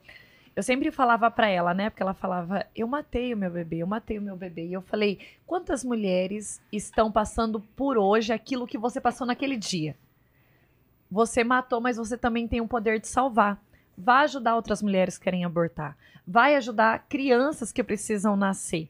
A reparação ajuda nesse auto perdão. A gente está dando aqui o exemplo né, da, da mulher com o aborto, mas seja qualquer circunstância da tua vida e da tua história. Tem pessoas passando pelo mesmo. Então você pode gritar, falar, ó, não entra aí, porque eu já entrei e deu ruim. Vem aqui que eu vou te mostrar. Vem aqui que eu te mostro o caminho. Que é o quê? Essa reparação. Porque o auto perdão é a gente assumir a nossa ferida. E dói assumir, por exemplo, dói assumir que eu fui abusada, dói assumir que eu fui rejeitada, dói assumir um abandono, dói assumir, nossa, eu matei o meu bebê. Olha a, a mulher que fez o aborto ela tem que assumir, que ela é uma assassina do próprio filho. Dói assumir isso. Como que você trabalha essa dor? Reparando. Reparando, porque essa reparação vai quebrar esse orgulho. Porque há um orgulho, gente. A gente, a gente não quer assumir. Às vezes a gente não quer assumir a dor. Comigo. Comigo. Eu. Justo, eu. Justo eu. Então, aí fica nisso. Então, é E- que a gente é capaz. A pessoa olha e fala: olha, então, é que a gente é capaz disso e de coisas piores ainda, hein? Olha. Assim, tem- tem essa, essa certa naturalidade de saber o nosso tamanho, o espectro de ação que nós temos. É claro que eu fiz isso, e eu vou ser bem sério, eu poderia ter feito inclusive pior. Pior. E se eu não me cuidar e não me emendar e não começar a andar no caminho reto, eu sou capaz de fazer um assassinato ainda mais terrível, a mais. Entende? Assim, olha, isso é a pessoa humana, entende? A Onde pessoa que. estaria eu não fosse Deus? Exatamente. Sempre brinca, o pessoal fala, ah, tá, fulano, ciclano falou mal de você. Falou? Não conheço. Imagina se ele me conhecesse. Ele tem motivos reais pra falar, porque a exato. gente apoia a igreja. A gente é humano, a gente tem a graça de Deus, mas ó, essa carne humana aqui tem essa tendência, essa inclinação. E se a gente não reconhece isso, a gente não reconhece a graça de Deus. É como São Paulo disse, é na fraqueza que habita a força de Cristo. E às vezes assumir, eu fui fraco, eu errei, Senhor, perdão. Eu tô aqui, como o Pedro disse, o Senhor sabe de tudo, o Senhor sabe que eu tô aqui. Às vezes a nossa oração tem que ser assim, às vezes, né? Eu acordo, eu durmo com a cruz, né? Então, sempre beijo a cruz falo, Jesus, onde eu vou te servir hoje? Eu falo, Jesus, me segura para não atrapalhar tudo. Porque às vezes quem atrapalha é a gente mesmo. atrapalha. Jesus, então me segura aqui. Não é nem o demônio, tem- eu, eu brinco, às vezes o demônio nem tem trabalho com a gente. É, é o nosso coração mesmo. É a carne que vai gritar: Senhor, não deixa eu atrapalhar os teus planos. Não deixa eu atrapalhar o, te- o meu servir, o te amar. Me segura, né? Me segura, me ajuda.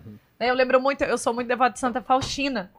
Né, e eu gosto muito do episódio, Vilela, porque assim, o senhor chamou ela vida religiosa, os pais não deixaram, ela deixou pra lá. E ela, naquela época, foi pra um baile, hoje pra uma balada, uma festa. E ela tava lá no baile, Uma dançando, numa rave. Tava lá toda feliz, dançando no baile. Jesus aparece pra ela no baile. Só que Jesus não vai vestido, não. Jesus aparece pra ela chagado, ferido, nu. E Jesus olha pra ela e fala: Faustina, nem era Faustina, era Helena, né? Na época, porque Faustina é o nome de irmã. Helena, até quando eu vou ter paciência contigo e até quando você vai continuar me desiludindo? Olha isso. Às vezes é esse Jesus que aparece pra gente chagado, ferido, quando a gente tá tentando fugir da vontade dele. Fugir, às vezes, de viver um verdadeiro Natal, fugir de um perdão que a gente pode dar, fugir de assumir a minha dor, a minha história. E, e fala, até quando eu vou ter paciência contigo? Até quando você vai continuar me desiludindo? Porque eu tô aqui, eu morri por você. O que você precisa, eu te dou. E tem uma coisa que eu falo muito, Vilela, que a gente precisa compreender. O Espírito Santo ele está pronto para nós a qualquer momento. O que, que você precisa? De perdão, de força, de coragem, de alegria, de se auto-perdoar, de perdoar o outro, de recomeçar? O Espírito Santo está pronto para você. Ele é tudo em todos. O que você precisar pela tua decisão, a graça vai te sustentar. Deus, como é que o senhor falou, padre? Não se deixa vencer Em de generosidade. generosidade. E essa generosidade quer te alcançar, meu irmão. Isso não é poesia. Quer te alcançar como essa flecha penetrante que penetra, que tem um efeito na tua vida, na tua história, na tua identidade, naquilo que você é, naquilo que você carrega. Amém. Queridos, eu queria agradecer demais a presença de vocês e deixar agora esse final para fechar algum assunto, para passar o arroba de vocês, falarem o que quiserem e agradecer demais e desejar um Feliz Natal para todo mundo mesmo. Então fica à vontade. Priscila, pode começar? Amém. Meu arroba, o Instagram lá, arroba Pri Colo de Deus. O YouTube, procura o YouTube da Colo de Deus, conheça lá a minha comunidade, se você ainda não conhece. Um beijo para os meus irmãos. E eu quero desejar um feliz e um santo Natal. Como eu falei, vai passar o Natal, vai mudar o calendário, mas tudo isso é data. O que tem que mudar é o nosso coração. E Jesus, menino, traz esse fogo do amor que é capaz de queimar, inflamar e mudar vidas, destinos e histórias. Então, eu oro mesmo para que você prove do fogo desse amor neste Natal, para que seja o melhor ano da tua vida, um ano de identidade, propósito, um ano com o Senhor. Amém. Amém. Ótimo. Bom, Vilela, muito obrigado, uma alegria estar aqui com vocês, obrigado pelo convite, pela acolhida. É, deixar o meu arroba, o meu Instagram também. Bom, primeiro Instagram. Instagram, Luiz Henrique, Luiz com S, Henrique sem H, tá bem? Luiz Henrique, underline, psi, P-S-I. É, no YouTube, você vai encontrar por, em rota, né? Arroba em rota. É, deixar também o convite para que vocês assistam o filme Além da Liberdade, que é um filme que estreou o mês passado, uma produção internacional que nós fizemos sobre a vida de Victor Frankl, está disponível lá no YouTube, né? Além da Liberdade, uma parceria nossa do Enrota com a stream de filmes é, Alumni, tá certo? E, e tem também o Instagram da pós-graduação, pós-graduação é, logoterapia, pós-logoterapia, desculpa, pós-logoterapia no Instagram, para quem quiser conhecer um pouco mais também sobre esse programa de formação, de pós-graduação Lato Senso que nós temos sobre a vida e a obra de Victor Frankl. Tá e eu quero desejar a todos vocês um feliz e santo Natal. Que o menino Deus possa, de fato, nascer nos nossos corações. Vilela, uma vez mais, muito obrigado, meu caro. Eu que agradeço. E padre, mande sua mensagem aí pro pessoal que tá em casa agora. Vilela, foi um presente de Natal voltar aqui ao seu podcast. Presente para quem tá assistindo. Deus lhe pague por tudo, filho. Eu quero agradecer a oportunidade divina de estar aqui com esses três que eu admiro, estimo e a quem agradeço de todo o coração. Vilela, professor Luiz Henrique, Pri. E foi incrível, eu creio, o programa de hoje, o episódio de hoje. O nosso coração sai daqui pegando fogo. E eu creio que muitos são meus efeitos especiais. Tá. Eu sou um X-Men. A gente fica até fica Darth tensa. Vader. né? Darth- E eu creio que muitos corações foram incendiados, não de ódio. Há pessoas que falam assim: "Ah, eu estou me consumindo pelo ódio, não é? Então, nós hoje fomos consumidos pelo amor de Deus Amém. e pelo dom dele derramado em nossos corações, porque o dom do perdão é o próprio Deus acontecendo em nosso coração, qual manjedoura de hoje. Então, as palhas hoje são o nosso coração. E eu quero convidar você a, a fazer isso, meu irmão, minha irmã. Das, da- das dificuldades, das vicissitudes, ahn, dos obstáculos da vida, oportunidades. Com a graça de Deus, com os recursos da logoterapia, eu peguei. Bom, eu tenho uma doença rara? Tenho. O que, que eu vou fazer então com ela? Eu vou construir um hospital para tratar das pessoas com doenças raras. É claro que eu não estou sozinho nessa. Eu tenho um grupo seletíssimo de pessoas de ponta especializadas em doenças raras. E eu pensei, eu não posso parar na doença. Nós não podemos parar, meus irmãos, na mágoa, numa ofensa recebida. Olha, tem três capetinhas, sabia, ah, Vilela? Só três? Tem três capetinhas que são me fala... Paquito, Deus. Tadinho Tuti. do Paquito e do Tuti. Isabela. Tem três capetinhas. Me falaram, me disseram e me contaram. Quando alguém começar um discurso com você com essas três, uma dessas três frases, peça para a pessoa, para. O que virá em seguida não vai prestar. Então, chega do me disseram, me falaram, me contaram e ouça Deus falando, eu te amo tanto que dou o meu filho por você. Se você não vai receber amanhã um, um cartão de Natal, se você não vai receber é, agora no Natal um convite para uma ceia, eu sei, você gostaria de estar com mais alguém, gostaria de ser lembrado, mas você foi lembrado por Deus. Mesmo que todos tenham esquecido de você, ou esqueçam agora na ceia de Natal e na virada de ano, Deus pensou em você. Faça das dificuldades oportunidades. Que Deus abençoe grandemente a você. Um santo Natal. Lembrando que Natal é Natal com Cristo, nem precisaria dizer, mas é Cristo quem vem. E uma virada de ano abençoada e que 2024 seja o melhor ano de nossas vidas. E a sua produção, Deus lhe pague também e Deus abençoe grandemente. Todo mundo, menos o Paquito. É, obrigado demais, gente. Vocês estiveram com aqui, é, aqui com a gente esse ano inteiro. Vocês viram o quão foi legal, quantas coisas a gente trouxe aqui para vocês e ano que vem vai ser melhor. Tem muita coisa que a gente vai estrear aqui. Então agradeço a vocês. Já, pô, dá uma força pra gente. Dá like nesse vídeo, compartilha, não custa nada para você. E eu te perdoo se você não fizer isso. Mas não sei. Pode ser que seu eu não seja tão legal se você não se inscrever nesse canal aí. Mas tá perdoado, né, Lene? Exatamente. É contigo aí. Bom, eu tinha notado um, eu tinha notado um outro, uma outra frase aqui. pra Filho, ô, ô, filho, filho, filho, não Mas- explicação, é só falar assim. Quem chegou até o final aqui, porque o Lene sempre fala, ah, eu te- pensei em três coisas. Uma eu posso falar, então não fala.